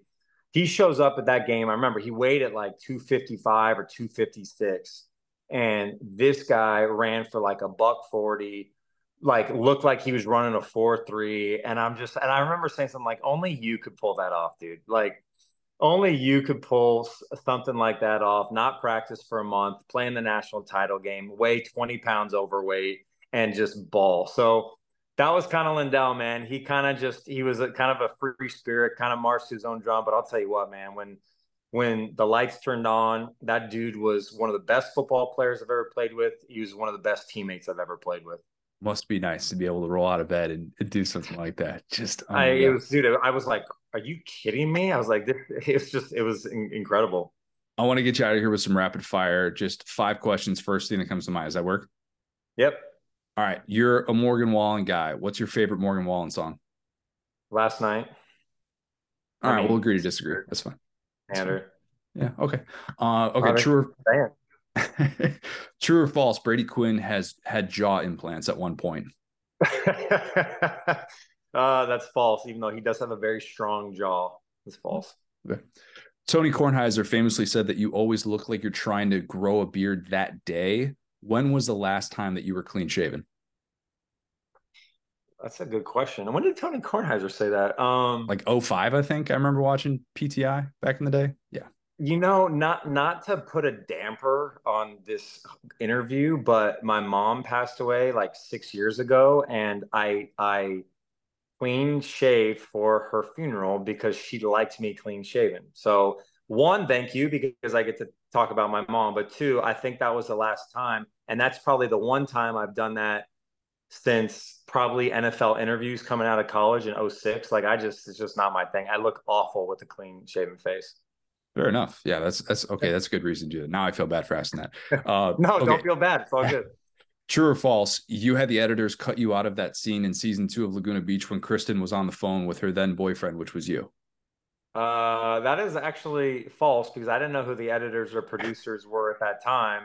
And um, looking back, I had no idea that even happened until like after the season, and I didn't really watch the show that much. So that's a good question. Yeah, okay. but no, not, nothing. I had nothing to do with that. Last one. You you understand the grind of a three-peat. If you had to bet all of your Coke Zero sugar that you have in your house, I imagine just closets full right now. If you had to bet it all on a prediction, would you say that Georgia will or won't three-peat? Uh, I will say they won't. Um, I, I, I just I, I think they're they're they're really good again this year. I just think there's so much more parity this year. They aren't as dominant as they've been. I just feel like someone's gonna take over that crown. Perfectly fair, uh, Matt. Really appreciate the time. Good luck uh, finding the best fan ever with Coke Zero Sugar and everything you got. Everything else that you got going on. Love Big Noon. Love all the stuff that you got going on with Wendy's and a million other things that I'm sure we can get into. Awesome, man. Thanks for having me, dude. I, am sorry about the uh, technical difficulties too, but appreciate you though. All good. Appreciate it, man. All right, man. See you, bud. Now excited to be joined by a very special guest. It is Chris Bear Fallica. Uh, Bear, I want to get into how your year with Fox is going, talk some gambling with you, of course, as we always do. Everyone go listen to Bear Bets with you, Geoff Schwartz. But I got to ask, have you finished The Office since we last talked a couple of months ago? Because I think you're in the middle of season five. No, have not. I, I failed on my homework assignment. I'm sorry. You know what? You're good. You're good because I there is part of me that wants to just live in that season three through season five world. Okay. And and it's it's a great place to be because there there is a lot of talk about nobody says the office gets better post season five i think season seven has some great moments that you will eventually get to i think and i've already kind of given you the spiel on eight and nine but that's not the worst place to be so i'll, I'll let you off the hook for that i, I don't think that's the worst Yeah. We're in the we're in the middle of the season. You know, you know how it goes. Time is time is precious at this point of the year, and maybe you catch up on a little little sleep every now and then, or you're you're looking at these college football playoff rankings a little bit too much and trying to make a uh, a mountain of a molehill and stir stuff up. But yeah, I- I, got a sh- I got shoulder surgery coming up in December, so I, I think I think I'm gonna have plenty of time to uh, to zip through some of these shows that I've missed out on in the last couple of years and, and catch up on some things, being that I won't be able to do much else. shoulder surgery is that one of those things that you put off for a really long time and then you just decided Yeah. now is the time Yes, it's exactly what I did. Like for the last like, gosh, I guess it's been like seven years or so. My my left shoulder has been shot, and uh, finally the the the cortisone shots have worn off and had very little effect. And yeah, I went for the I went for the scan to see how it was. Uh, the, the diagnosis was, and he was like, any anytime the first couple of words of the scan are severe osteoarthritis of the humor, I'm like, yeah. Doctor's like, yeah, yeah, you're ready. It's time. So yeah, I got to have shoulder replacement. Okay, so when when that time comes, and like you said, you'll be binge watching some shows. Let's let's tie it into some college football. Well, that's that's what we'll Please. do. I was trying to think if there is a Stanley Hudson team in college football. You said last time if there was a character in the office, that's who you'd be. Like the the team where they mind their own business, better record than what you'd think. Stanley Stale's record is impeccable. You like you know you get the occasional high moments from them. Uh, did I stutter, if you will? I think Oklahoma State is that team. Mike Gundy, I'm a man, I'm 40, was his did I stutter moment. And like Stanley, Gundy will sound off if he feels like he's being slighted. Also, Mike Gundy flirts with other jobs, even though he's not going anywhere. Stanley flirted with Utica, even though he just wanted more money. What, what do you think of that comp? That is a perfect analogy and exactly where I was going with this. Every year, it seems like Gundy, Gundy just pulls it together. He makes chicken salad out of you know what? Oh, you lose this quarterback, you lose this wide receiver, you lose, lose this running back. You change defensive coordinators, change. Oh, this this won't be the year. And every year you look up and he's winning eight, nine games, and here they are again ranked. Like when they would when they got blown out at home by South Alabama, and then they follow it up with, with a loss to Iowa State. Like I would have thought their season was was headed. You don't know who your quarterback is. You're playing three guys, and now they kind of figure st- things out. They won three straight games as a dog, uh, blew out Cincinnati in the second half last week. Like th- this is a dangerous, dangerous game, I think, for Oklahoma this week, especially coming off of the, the loss in Kansas. And you look at some of their underlying numbers, like the like, like some of the yard per play metrics that, that are that are out there. They're not as good as like, that seven and one record might indicate. They probably should have lost to UCF at home uh, the week, or should should have very easily could have lost to UCF at home. Who UCF, oh by the way, who has not won a Big Twelve game, would not surprise me at all to see the uh, to use the, the the poor pun, the little brother in state, which is kind of how OU I think views them at times. Would not surprise me at all in the final scheduled uh, edition of Bedlam if uh, if Oak State wind up pulling that upset off. Yeah, Big 12 is all over the place. Five teams that are four and one in conference play. By no means guarantee. Iowa State. How, how's Iowa State four and one in conference? It's amazing. Again, another team that you couldn't get a first down against. You turn the ball over again, stumble on all over the place in all these toss-up games, and here you are. You're right in the mix of things, and maybe getting it somehow winding your winding you finding yourself again in the uh, chance to go to the Big Twelve title game. Yeah, it, it feels like if there's a conference where chaos is going to unfold, it's probably the Big 12 with the way the final month kind of sets up with all those, a lot of those teams playing each other. Could be Mhm. some more craziness. Okay, explain this to me because you get this world better than I do. It feels like JJ McCarthy as a Heisman favorite, depending on where you look, because it's not at all places. There are a lot of a lot of places where Michael Penix is still considered the Heisman favorite, but it, it feels like it is based more so on the odds makers trying to get ahead of a backloaded schedule. Because if the season ended today, there is just no world in which a guy who hasn't had to throw more than 30 passes in a game, who's only beaten Rutgers and Minnesota, is getting the nod. To me, if you're in on JJ McCarthy winning the Heisman from an odds perspective, the time has kind of passed if he is your guy. How do you see that? I I, got a, a, we were sitting in South Bend uh, a couple of weeks ago for Big Noon kickoff, and it was miserable weather. Fans were awesome hanging out there in the rain and, and cold. And I'm I'm sitting out there in in, in the show like I was you know, thumbing through odds and lines. And I had got on the podcast here on the week. I was like, you know, I don't have any real strong feels or any, stance right now in the Heisman other than a preseason flyer on Conner Weigman. And so I'm going through and I'm looking at the schedules and, look, and I'm like, two guys I'm going to wind up playing.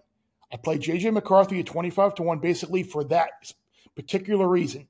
He's good. And this was before the the cheating and the sign stealing scandal really uh, took off. I'm like, potentially the quarterback of the undefeated team. My, my opinion all along was Caleb Williams was not going to win a second straight Heisman, and that's probably going to happen. And the other guy I got on was Jayden Daniels at around 40 to 1 or so. Like like that, like I said, his numbers are just as good, if not better, than Michael Penix. If they go to Alabama and win and they wind up in, in the SEC championship game, uh, you might be looking at, at, at a year like 2007 with Tebow, where the Gators were nine and three. His numbers were just that much better than everyone else, and he wound up winning. Like if LSU goes to Alabama this week and wins, it would not surprise me to see Jayden Daniels become uh, the favorite to win the Heisman Trophy. I'd like to get your opinion on this because I threw this out uh, with Jeff and Will Hill and Sammy P on the pod last week, and I kind of threw it out there on, on Twitter yesterday as well. Like, do you think again? I am not a Heisman voter. I don't know if you are. Like, I do am. you think some of these some of these Heisman voters out there might hold a little? If you're a former player or former coach, like or a media member, maybe there might be a little bit of a grudge against Michigan. Do, do you hold it against the player? Like, yeah, well, makes it a little bit easier if he knows what defense these guys are going to be lining up. Like I, I just and again, I couldn't believe uh, what Boo Corrigan was saying last night about how oh are we I, was he exactly we directed them football. Like if you're a coach on that committee and you know a team is is blatantly cheating, like that's not going to affect your opinion of the team. Like I, I am still really curious how this is ultimately going to play out. Uh, I hate the whole down the road deal where uh, we're going to the NCAA or whomever will punish them a year or two from now when Harbaugh's gone and these players are gone and this coaching staff's gone. But man, it, it, feels like if there, if there is going to be any punishment for this, shouldn't it be now? Yes, in theory. I agree with Boo Corrigan from the standpoint of it's not their job to decide which report is accurate and which report is not. And that's where this is really complicated. Mm-hmm. Unless the NCAA comes out and releases some initial findings, and we have lawyers who have investigated this and they've conducted the interviews and they've done their own private investigation that they can say, here, College Football Playoff Selection Committee, do with this what you will. Or alternatively, if the Big Ten were to step in and make an unprecedented move to sanction them in the midst of a potential national championship run, which I don't think is going to happen, yeah. then that changes it. That would totally change it. But barring those things happening, I don't think it's going to be held against Michigan. I also don't think it's going to be held against JJ McCarthy from everyone. Now, I think there are some who will. I think that there are some who look, he could finish the season 13 and 0, uh, I think his numbers still would probably have to improve, hitting that all important 40 touchdown threshold that each Heisman winning quarterback has hit since Troy Smith. He's the last one who didn't hit that threshold. But I still think that Michigan is going to have those things in front of them, despite the very subjective nature of this, because this is one of one. We've never had something like this in season, but I'm fascinated. I, I, like, and that's maybe part of why I'm surprised by this these McCarthy odds is because mm-hmm. of the point that you just mentioned. Like, it's a very subjective award. How do you totally strip that? I, I don't know, and it'll be interesting to see if that changes if we find out more things. Yeah, because I, I remember at the start, I remember people were asking, "What do you think?" This one was I'm like, like, yeah, you, if you're stealing signs, fine. Like if you're out there and you're looking and you're writing things down, like that, that's something. There, everyone does it. That, I remember in baseball, that was like part of your part of your deal. You try and steal opposing pitcher and catching signs and base running signs, and, and, uh, that would be like your job in the the dugout to kind of like write the. So like, and then I was like, however, as long as you're not like videotaping things and, and like, like that's where the line is crossed, like the Spygate type stuff. And then apparently that's where it is. Like at first, I was like, eh, it is what it is kind of most teams are doing it to now it's like I don't think most teams are doing this. So it's like Yeah. I've kind of gone from like one to one extreme to I'm not all the way at the other end, like death penalty, kick, kick him out, no playoff, vacate wins. But man, it- the evidence is pretty damning at this point. Yeah, that story that you tweeted uh, from the Athletic this morning. i- If you haven't read that, or if you you know maybe if you don't have an Athletic subscription or whatever, try try and find a way to be able to kind of read that and see what opposing coaches are saying about this because as widely as accepted as sign stealing is, it is interesting to see kind of their perspective on this whole thing, and who knows how it's going to impact Michigan in the season that could be. Um, you talked about Jayden Daniels getting some action in on him. When did you get in on that that twenty five to one with him? Well, that I, that was that was uh, it was actually he got, got it like thirty three or forty. It was that was uh the week of USC Notre Dame, which would have been what October uh twenty first. Is that when that game was? Yeah, so that so then that would have been. Did you get that after the Mizzou game?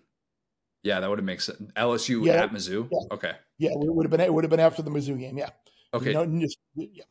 That that's that's interesting because I, I agree with you 100 percent that he still 100 percent has that path there. An LSU money line bet at Alabama this week and a Jayden Daniels future to win the Heisman. I don't think you you can't like parlay those things. I, I wouldn't imagine those are two kind of separate areas, but it probably doesn't Yeah, make and sense. they might be they might be viewed view as correlated. I'm gonna have to I'm gonna have to try that after we hop off this call.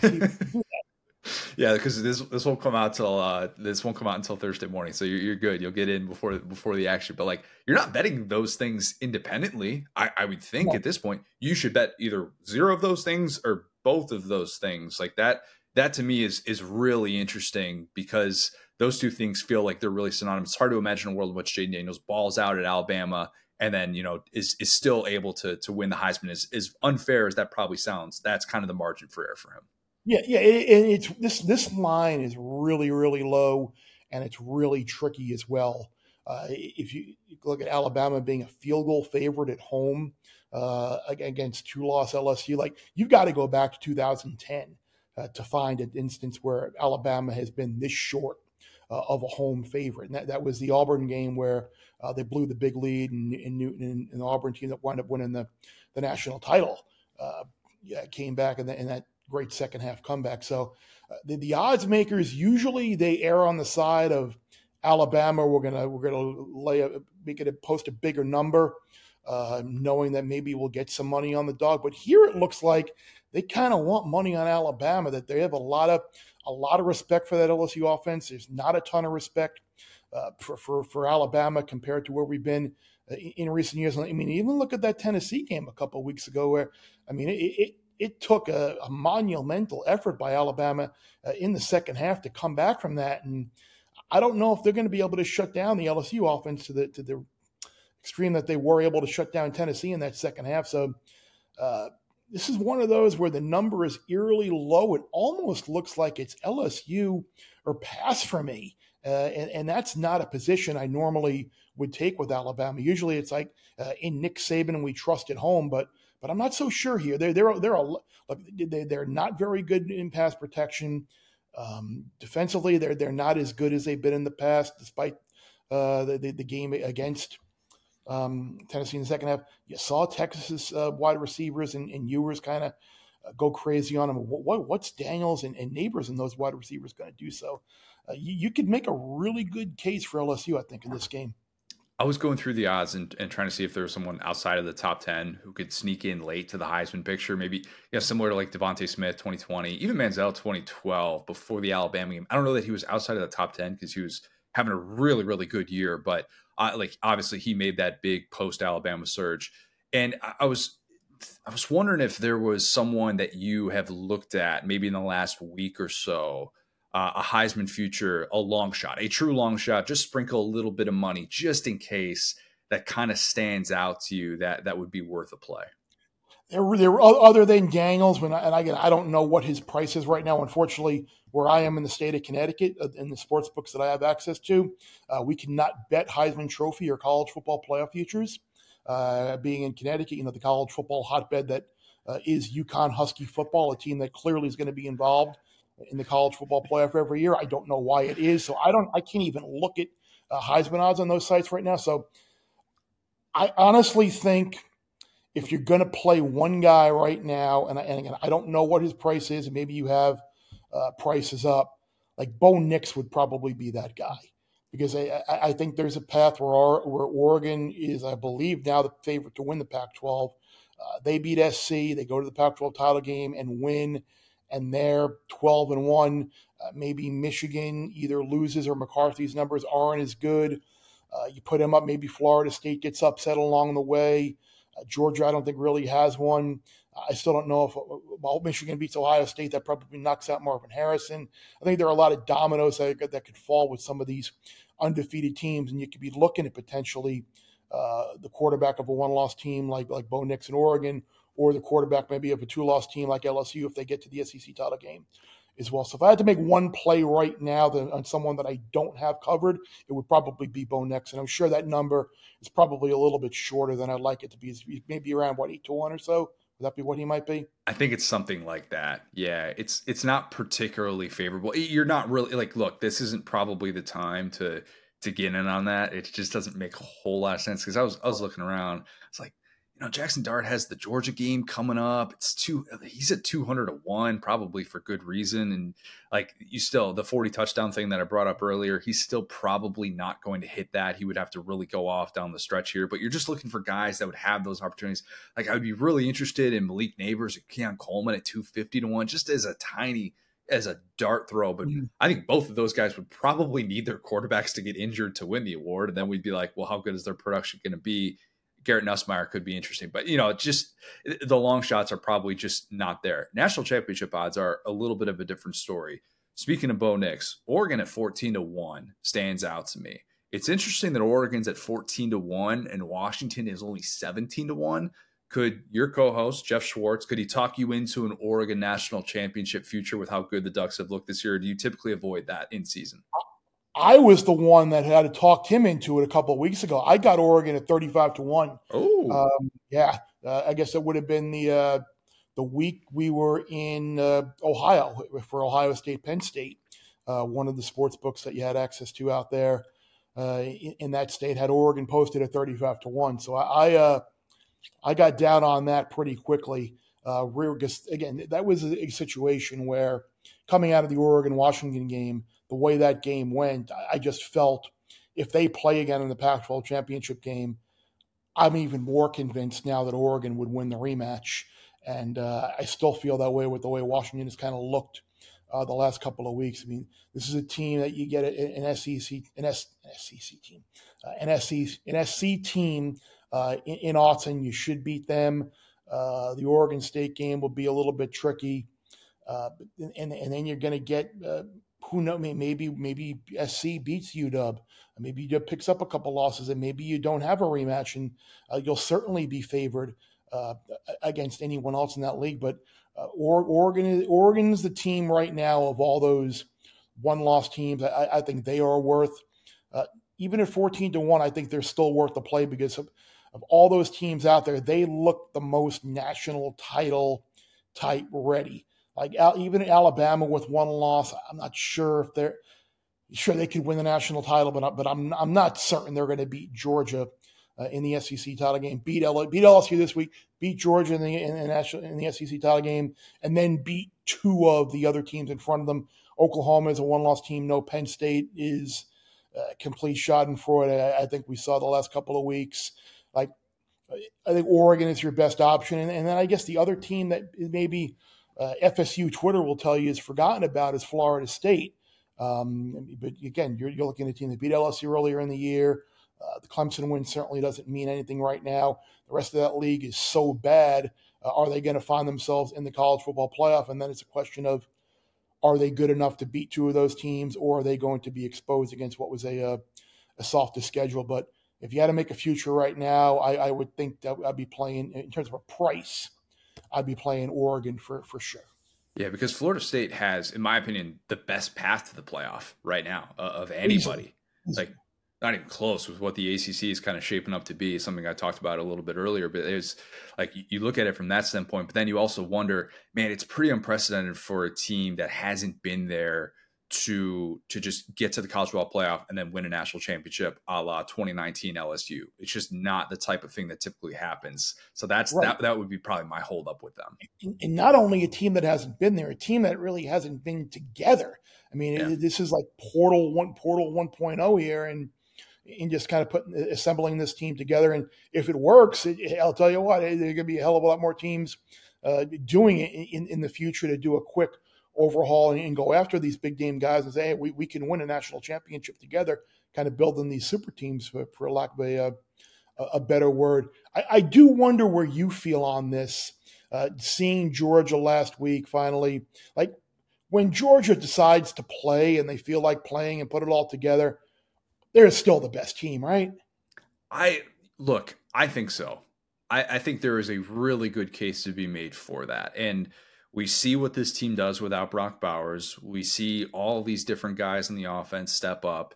And that's kind of why I thought the selection committee sort of deferred to them over Michigan is look, in their two toughest games in theory, Kentucky team who at the time was undefeated, obviously they've lost three games total now. But in that game and then in Florida game where we're like I I only picked Georgia to win that game by seven.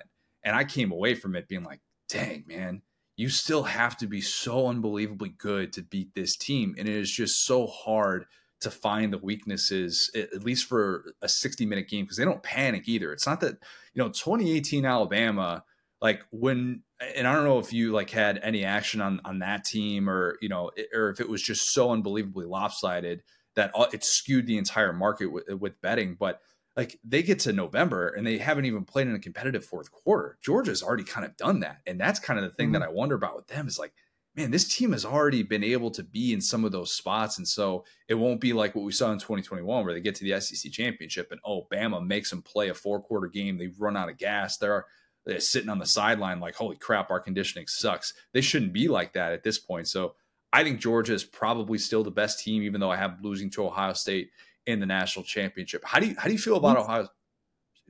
I'm, I'm, I'm not there with Ohio State. Okay, because you were there a couple weeks ago. I, w- I wanted to get your opinion on that.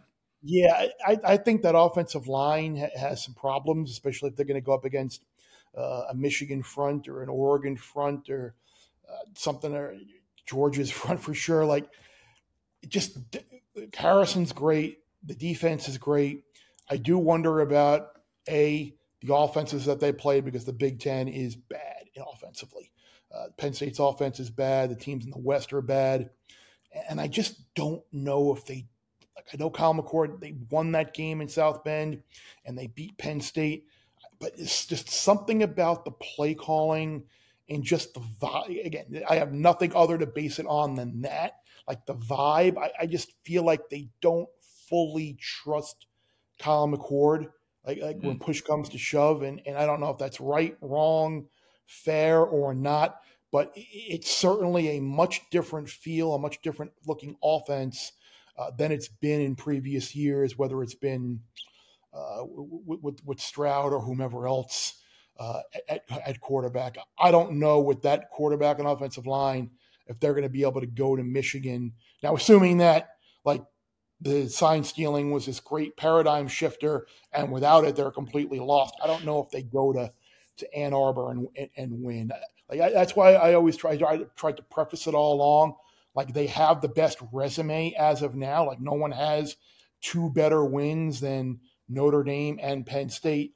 But how will that look after maybe next week if say Notre Dame goes to Clemson and loses? To yeah. a, one of the, the, worst Clemson team in, in 12 years, and Penn State gets worked at home uh, by Michigan. Then those two wins kind of feel a lot less impressive. So I, I picked Ohio State to win the national title before the year, so I was there. I thought that this was going to be a, special year in Columbus, especially after what happened last year. I thought that would drive them, but for whatever reason, injuries, it just hasn't worked out uh, offensively the way I that, that they, I thought it would. Now it doesn't mean that it can't, but uh, I, would be surprised if Ohio State uh, wound up winning winning in Ann Arbor and ultimately wound up winning the Big Ten.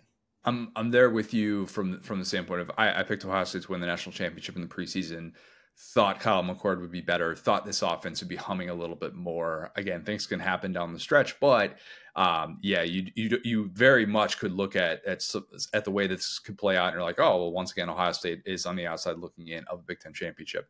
Okay, I, I want to get you out of here uh, with a couple of things.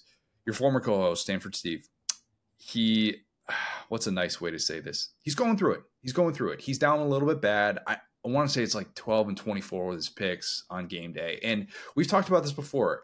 He might be having a great gambling year, but when he's out there and yep. this is what he is being judged by, it's what everyone goes off of. And you've had you've been in his exact position before. Yep. So like have you texted him being like, "Hey man, like look, I, I know what this is like. Have you reached out to him and just saying like, oh, I saw, I, I saw him, I saw him in Columbus and it was great it, it, was great to see. And yeah, we, we text all the time. I, I kind of, I haven't got, gotten uh, to talk to him about his record because I know the feeling. I'm there. I'm there this year in my column as well. Like like last year in, in, in the column that we did, we always tracked our picks in the column in the column on, on ESPN.com, and that's what we would cite on Stanford Steve and the Bear. I was 45 to 24 and like one in the column last year, and this year I'm like eight games below 500. So it's like it, it, it, one year you're the bug, one year the, you're the you're the windshield. It's like the things that you did last year that worked, doing the same things this year, but they're they're just not working. And I had UCLA as my best bet last week, and look look at that box score and tell me how UCLA doesn't cover that game. Like you, I mean, you get a couple two picks, a fumble, missed 25 yard field goal, and then you get the the ultimate backdoor, which you knew was coming uh, in that game. So you, you just it that that's the deal, and, and, it comes with the territory. I mean, I, I I get it. People are people get upset and like to give give us a hard time because you're out there as a face making all these picks and. I, I, I didn't know it was as bad as that, but I did know it was bad because I do get a lot of tweets about how game day needs the bear back, and I'm like, oh boy, Steve must be struggling, or some some conversation may not have gone in the direction that they, they and I'm I'm like, hey, I just kind of kind of leave it at that. Come on over and watch us on Big Noon if you if you're looking for me and my picks and what I'm going to be saying in conversation. But yeah, now now I now I do need to give a reach out to Steve and give him a nice little big virtual hug and uh, and, and cheer him up some. Um, it's it might not be exactly 12 and 24 but it's it's pretty close to that i mean it, it yeah. has just been not his year so along those lines for for Stanford Steve, for anybody that's going through a, a drought in, in, college football gambling, and they just, for whatever reason, every pick just goes against their way. Is there a get right move? Almost like how in baseball, when you're 0 for your last 10 with eight strikeouts, you just drop a bunt down the third base line just to see the bat make contact again. Is there a college football gambling equivalent? Maybe just a really favorable money line or something like that that you take that just to get out of that slump, just to see one one that go right to make yourself feel better. Yeah, I think for me, what what it's been in the past was kind of going to teams that I've kind of had a lot of success with and a, and a, good read on in the past. I remember a couple of years, like Iowa State was my team uh, a couple of years ago in, in, in, the COVID year where they where they wound up getting to the Big 12 title game, and uh, they have typically been very very good uh, against the number f- me. Um, I, I, think looking at kind of and, and, it being a little bit contrarian and just kind of looking at games and, and picks where I, we kind of joked about the uh, like like on, game day. I, I, forget what week it was where they had the uh, the, the, five across uh, on the board where like the, the, where it's like the obvious like in a, like a in like a field goal or a four point or a touchdown or a less type game like everybody's on the same side. Like you might want to look at maybe going on the other side of that. But I'm not one who's going to be like, oh, Alabama's playing uh, LSU this week. I really like LSU, but you know what? I'm going so cold. I'm going to take the other side. I, I don't. I don't get like that. I just kind of. I, I kind of just maybe try and find teams that have been good to me in the past. Maybe do be a little contrarian. And and the the other thing, and I kind of got, got away from me a little bit last week. Uh, pick fewer games.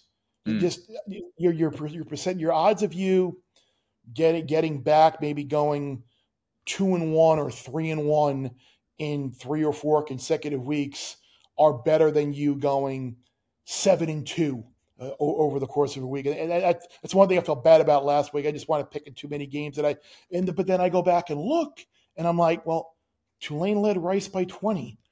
The Cincinnati Oklahoma State game was a was a one score game in the in the third quarter. Troy and Texas State was a, a one score game, and then these underdogs just got steamrolled in the fourth. So it was like I kind of handicapped it right, and then it just got away in the end. So that that's the difference between three and six and six and three right there. So that that's that's the biggest thing. That's my takeaway when when you're running cold is go back and look at the a the, the result, but the process of going to the through the result.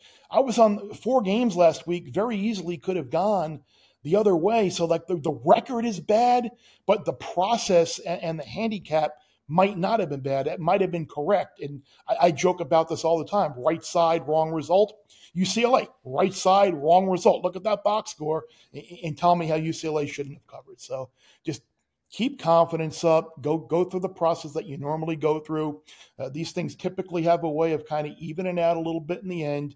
And uh, yeah, I'm gonna have to uh, I'm gonna have to reach out to my man Steve now and, and do a uh, do a welfare check and make sure his first year on the show isn't uh, isn't going to be his last. He's due. He's due. He's going to have a big weekend. It, it's coming. I, I, can feel it. Uh, Bear, you're the best. Big Noon Kickoff. Bear bets. Breeders' Cup this weekend. It's a. Uh, I know it's a busy time in the in the cool shoulder surgery coming up. My goodness, man, you've, you've got it. All. Flight flight flight to Austin is going to be a very heavy uh, Breeders' Cup handicap flight. I'm, I'm looking forward to uh, to three hours or so in the air with about 50 pages of daily racing form uh, in scribbling down some things. That's one thing I'm actually very excited about this this this year and this week. Typically on Breeders' Cup weekend, like I'd be leaving from game day to get on a plane with Kirk and go to an ABC game. Wi-Fi would be shoddy, and I wouldn't really be able to just settle in and lock in and handicap the Saturday Breeders' Cup card as we go along. I'm going to be sitting in Austin all day watching Texas, Kansas State, watching these other games. And, and oh, by the way, the laptop might be up with the uh, with, with, with the Breeders' Cup action as well. So I, I, am looking forward to having a great Breeders' Cup this year. You you deserve it, man. You deserve it. You you love the ponies, and and you're going to be all over that. I'm sure the the tweet thread will just be yes. gobs of information. Will be. Look forward to that. Great stuff. Uh, appreciate it, man. We'll do it again soon. Of course, but absolutely. Lad of the week. Uh, before we do that, slight correction. Will I beefed up, hmm. beefed up a little bit? Yeah. Um, 2011 LSU Bama game of the century. You might have heard of it. Yeah, I was there, brother. Oh, that's right. Okay, I forgot about that. Jarrett Lee was the starter, technically. Technically, yeah. even though Jordan Jefferson played on the opening drive, he played the majority of the reps in that game, which means technically no starting quarterback has won against Nick Saban at Alabama in consecutive years.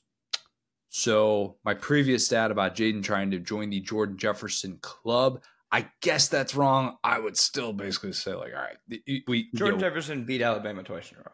So we can talk about who started the game. Jarrett Lee was losing the game. We threw two picks. Yes. Jefferson yes. came in with a loaded deck. He was he was you know what I'm saying? Like he had to do more to win that game. Yeah, look, I'm not one for QB wins stats. Um, I guess, yeah, okay. So that's probably so. I because I, I, had before starting quarterback to beat Alabama in consecutive years. So I, that's that's a murky area. Technically, the last starting quarterback to beat Nick Saban in consecutive years was Drew Brees. Yeah. Drew Brees at Michigan. That was when um, Saban was obviously at Michigan State. and Drew Brees was at Purdue. That came via Cruz Oxenrider on Twitter. Yep. Shout out to Cruz. Um, so hand up was technically a little bit tiny wrong about a stat that might have actually made you feel good as a Drew Brees fan. Um, Connor, you're gonna hate me for this, but under that tweet, a bunch of Florida fans said that Rex Grossman beat him twice in a row at LSU. That was in 2000 and 2001. I won't pretend to know that I that that happened. I beefed up again. All right, okay.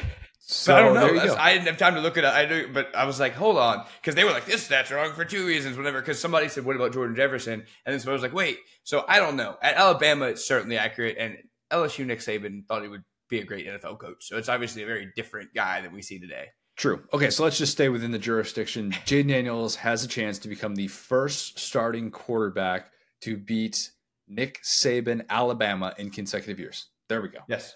That's there it. we go.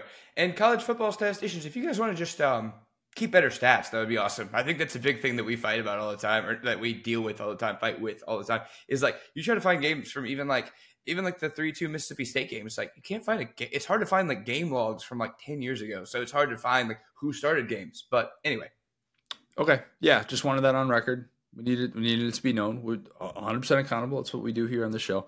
Lad of the week. I already know who your lad of the week is. Please go off and go off like Tyler from Spartanburg. Tyler from Spartanburg. So my lad of the week is Dabo. So I've never spent a day of my life rooting for Dabo, just as if uh, even when they played Alabama, I was kind of rooting for the SEC, as tough as that is, because I just, you know, he's he's kind of like Brian Kelly before he came to LSU. Everybody just kind of roots against him. I have never rooted for Dabo more than I did after he received that phone call the other day on his coach's show. I don't know how the producer did not shut that call down. This dude, eh, first off, the version of that response that went viral is so disingenuous because it picks up from right when Dabo starts talking. If you heard the call, I want everybody who's heard this soundbite and not the call to go back and listen to the call. What's up? Trey had both. Trey Wallace, who had the initial tweet that went super viral, he did that initially, and then he also had the one after that had the full question because you're 100% right. The full question is very necessary because if you just hear Dabo's answer, you will probably have different perspective on what actually occurred or if you just read a couple of the comments and breakout quotes or, or whatever it is so yes I, I agree read listen to it from start of question to end of dabo response Yes. I mean, three words. This dude, Tyler from Spartanburg or whatever, calls this coach's show and says, he doesn't even have a question. He's just like, Coach, you know, you really remind me of Tommy Bowden, period. And then he's just like, You're making $11.5 million. How can you justify that when you're four and four? Da-da-da. And I mean, throughout the course of this two and a half minute thing, he said things that I wouldn't have said to Dan Mullen when I was a fan. I mean, a, a, rival coach that had won nothing. I would not, as an LSU fan, call an adult human being and say, You're a fraud, you're a fail. He quoted a Bible verse, a Dabo Swinney. Like the amount of Dabo Swinney, sorry, the amount of the things that he said that were personal attacks of Dabo's character that we talk about how football coaches don't never have to answer questions. This wasn't even a question. It wasn't even like, you know, your record in this kind of game, transfer portal. He goes through all of his on the field and like some of it was legitimate. That's the problem. Like some of the he answered, he asked every question we've had of Dabo uh, rudely in quick succession without giving him a chance to actually like respond. And I will give actually Dabo all the credit in the world because he was able to kind of come back around. Like he, uh, the the caller says like, yeah, well, if you look at our ten on field coaches, like seven of them are internal hires, and like da da da. So Dabo starts talking, and he eventually is just like, cut this clown off, dude. Like you can't talk to any human being. Like Connor, if you were just, you know, if you were just hanging out on your porch and somebody just walked up and was like, you know what, Connor, you're a fraud, you're not from the South, and just started like listing all this random slander against you, like you wouldn't be like, yeah, man, keep going. I want to hear this out. Like you'd be like, dude, like you would at least walk inside. Maybe you wouldn't shoot him a double bird and say F you like I would, but you'd at least like get out of the situation. You'd be like, dude, get on my lawn. Like, I'm sick of you. Dabo sat there patiently for two and a half minutes and let this dude, he called him, he was like, the, the caller goes, I'm going to games since you are a commercial real estate agent. To tell a coach that has taken your team from the dumpster and, you know, done all these great things, was two beat Alabama twice. Like, the things that he has done will never be done again at Clemson. They were never done previously. They have a hundred year history of being mid plus at best. Dabo Swinney shows up and he's just like, all right, I'm going to turn this into an SEC program. This tiny little school in, in South Carolina, we're going to turn around. We're going to get five star athletes. We're going to world class uh, world class practice facilities. He was an interim coach. It, he had everything stacked against him, and that's what he said. He was like, "Listen here, brother. You know, I've had more ten win seasons in my you know couple of years here than we had in the previous 35. Like that goes through it. But the cool thing about it, I hate to give Dabo credit, but he really, I think he looked great here. If you listen to the question. If you just listen to his answer, he seems like angry Dabo. But if you like the way he composed himself, he went through and said, "Look, you know, Tony Elliott, you would have laughed at me hiring Tony Elliott. We won two national championships, and he got a head coaching job. You know, obviously, man of color. It's like the, the, the, he went into how to, you know." why he did the things he did and he actually like um he actually like was pretty well represented and was able to go with the facts. He talked about his graduation rate, all this different stuff. So yeah, again, as much as I want to dump on Dabo, as much as I want to say, oh, they're going to be below 500, ha ha ha. To be a Clemson fan and have the gall to call Dabo Swinney and say, hey, brother, you're a fraud.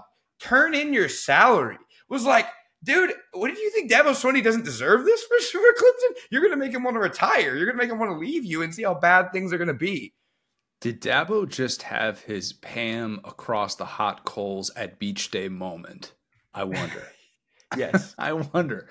Look, I think if you are anti Dabo and you listen to this, or maybe you cut it off at like two minutes, three minutes, or something like that, you probably have your mind made up. And look, I don't think a lot of our opinions are going to change on people that that we know to be something in this sport. And Dabo has been many things in this sport. Some of the points that were made in theory, if I had just written them in a column, I, I don't think you could necessarily push back on. Like if I wrote in a column, like, yeah, Dabo has refused has refused to adapt. He has made too many internal hires. Mm-hmm. He has embraced the transfer mm-hmm. portal. I think there are certain things to fair that are fair to say within the right context. And then there are certain things that you say when you question another man's salary.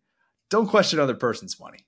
That's yep. never that's never going to be the thing that sits well, even if it's someone who makes as much as Dabo does. And there are legitimate questions about how he's going to make good on that moving forward and if that's going to be a worthwhile investment. But I did find it very interesting to see how many people were actually like, you know what?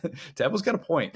He's got a point to stand up for himself the way that he did. And while I don't necessarily think it's a great long term sign that Dabo already feels the need to do this with Clemson fans at this point of his career and like I, I don't think that bodes well for him finishing the decade at Clemson. We've talked about that and how he could have a, a different path in coaching than what we once thought. I think it was a great college football moment that we don't get in a lot of other sports. That kind of blatant, you know what? No, I'm going to put you in your place. And there are certain times where I don't like it when I when I hear Kirk Ferentz talk about how he likes the fact that he gets to wake up knowing that he doesn't live the life as a reporter, you're like, okay, did you need to say that? Did you really need to say that in this in this moment when you're being questioned about your decision making and understandably so? And then there are other moments in which you're kind of like, you know what? No, I, I think a coach has a right to to be able to to defend himself. Dabo defend himself to the nth degree for sure, but what a what an all time Dabo Swinney moment, man. I, I, bet Lars Anderson in that book about him wishes he could add in something like that. Because if you've read that and you kind of understand the Dabo story, even if you think some of the things that he says are are corny and he's better for a different era of college football, you understood exactly where he was coming from and why he was as passionate as he was. Unbelievable though, man. Unbelievable.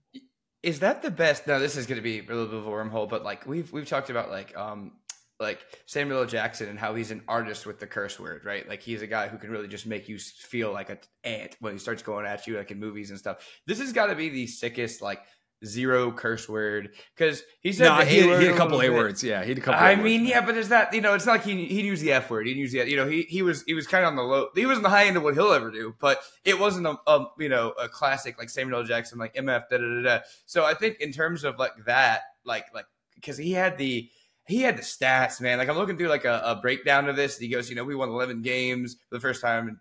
He, this is a good line. We lost the 20. We lost to Tennessee last year, and they won 11 games for the first time in like 20 years. We've had eight 11 win seasons in 11 years. We've won two national champions. Like he's literally going, look at this Brad program over there and how big of a deal it was when they did that once, and we did it eight times. And like I love it when the guy, because you know Dabo probably sits up at night like defending himself to himself, and like you saw all of that get like poured out on a sheet of paper. It's like when you have all this noise from Twitter and you finally have an outlet to finally just be like, look, here's what I've done. And again, I'm right there with you, dude. There's very fair questions of Dabo. A lot of those aren't weren't in there. And if they were, he kind of like didn't present them in a way to get an answer. He was just like an angry fan going off after a loss. And it's like, dude, you don't even like Dabo can stay there for 10 years and go eight and five. And I think that everyone would be kind of happy with that because they fear everyone would fear that what would be worse than that, which is where they were before him. I don't know. If you would just ask the question, asked an actual question instead of just listing off all the things you're frustrated with by yeah. saying, you did this, this, and this throughout the 2010s how do you plan on adapting considering that the last three years have not lived up to the Clemson standard? If he had just said that, we're not talking about Tyler from Spartanburg. We're not. Right. Dabo is not responding in the way that he does either. But that was kind of the point that he tried to make. And instead, going into that much detail, it produced an answer that nobody could have seen coming. Maybe Dabo didn't even see coming because he yeah. went absolutely off. Mile out of the week, Will Levis dude was spinning it on Sunday. Titan fans, a lot of them didn't even want this guy. Got some Tennessee fans in there who probably had a little bit of a hard time rooting for Will Levis when he was signing on the dotted line, but everybody was clowning on him during the draft, during his fall, and all he does is step in and have one of the best rookie debuts ever. I mean, he was absolutely awesome. Four touchdown passes. Titans win a game that they had to have. He looked awesome doing it. And I know it's messed up. The Titans are wearing the Oilers uniforms. But that aside, those are like as fresh as it possibly gets, if we're being 100% honest. And I know like I would I would be very frustrated if I was a fan from Houston, whatever. I just I love that. I love that Will stood up for Malik Willis afterwards, talking about how it wasn't right for Titans fans to boo him. Agreed. We should ever say anything negative about Malik Willis. And if they do, send them my way. I'm perfectly fine also being in the pro Malik Willis camp. I don't care if he doesn't throw another pass in the NFL. I don't think Will is ever going to be all for everybody. There are probably things that he will do that will frustrate people, and even things within a game that he's going to do that are going to frustrate people. But I think he has the traits to win over a locker room. I do because I saw that happen at Kentucky. And obviously, he's only going to get that chance if his play warrants it as a starter. He's going to be starting again this week. We find out via Adam Schefter that Ryan Tannehill is out. More more of the the Will Levis experience is going to be exciting to see. But there are a ton of people that thought they would never see a game like that from Will Levis in the NFL. He did it in his first game. Those people, they were needless to say, they were a little quiet on Sunday. Didn't didn't hear a lot of that. Not a lot of the chirping. So good to see from Will Levis, friend of the program, somebody that's meant a lot to the the you know at the Kentucky program overall, and just was has a very interesting story, and will have a very interesting story in the NFL. Looks like. I, I love this is an all time like lad of the week combo because Levis is so such a good example of a guy that like modern fully all of the non all the disbelief in him was created by modern social media slash news cycle. Dude went 33rd overall you know, first pick of the second round. Everybody acted like he's a bum. He was acted like it will just never work. He acted like he's a fifth rounder. Oh well, yeah, this guy. And he, I mean, he hadn't even really played. Like that's the thing. So the fact that everyone, if you would poll America and be like, hey, like as Will Levis like could be could could play well in an NFL game, most people would like eighty percent would be like, no, the guy's a bum. Nobody wanted him in the first round. Yep. And you got to have. If this is like one of the, my least favorite things about the modern media landscape is that every fan thinks they're like a genius. It's, and it's like we talk about it all the time about how he would have liked to get that extra year in the contract. Everyone has now taken this and they parried it everywhere. And they're like, well, that means nobody wanted him. That means he's trash. And it's like, no, dude, he went first pick of the second round. Like plenty of great quarterbacks. Like, you know, Drew Brees was not a first rounder. You know what I'm saying? Like, so many great quarterbacks have not been first rounders. And so to think that he was just cooked, uh, dude, he went and showed everybody and what he knew was within him. Finally got to prove that because everything about him has been jokes lately. And I hated it for him given how cool his come up was, you know? The vein that he has in his left bicep is also the most substantial of any quarterback in human history. That doesn't mean anything to this discussion, but I noticed it especially. I think it's really peaked since he's gotten to the NFL. And like, I don't know, look, guy is guy is yoked. Not all quarterbacks are built like Will Levis, but I was like, dang, did that vein in his left bicep get somehow even bigger? Because dang that uh that that cat is uh he is a, a, different species than than the rest of us no doubt about it. Love mm-hmm. seeing him just ball on sunday. Hope he balls again this sunday. If you have not leave us a five star review. Subscribe to our youtube channel where you can watch every episode of the saturday down south podcast which is presented by texas beat. Follow us on the app formerly known as twitter at the sds pod at sat down south at cj o'gara at go so hard. Thanks guys. Talk soon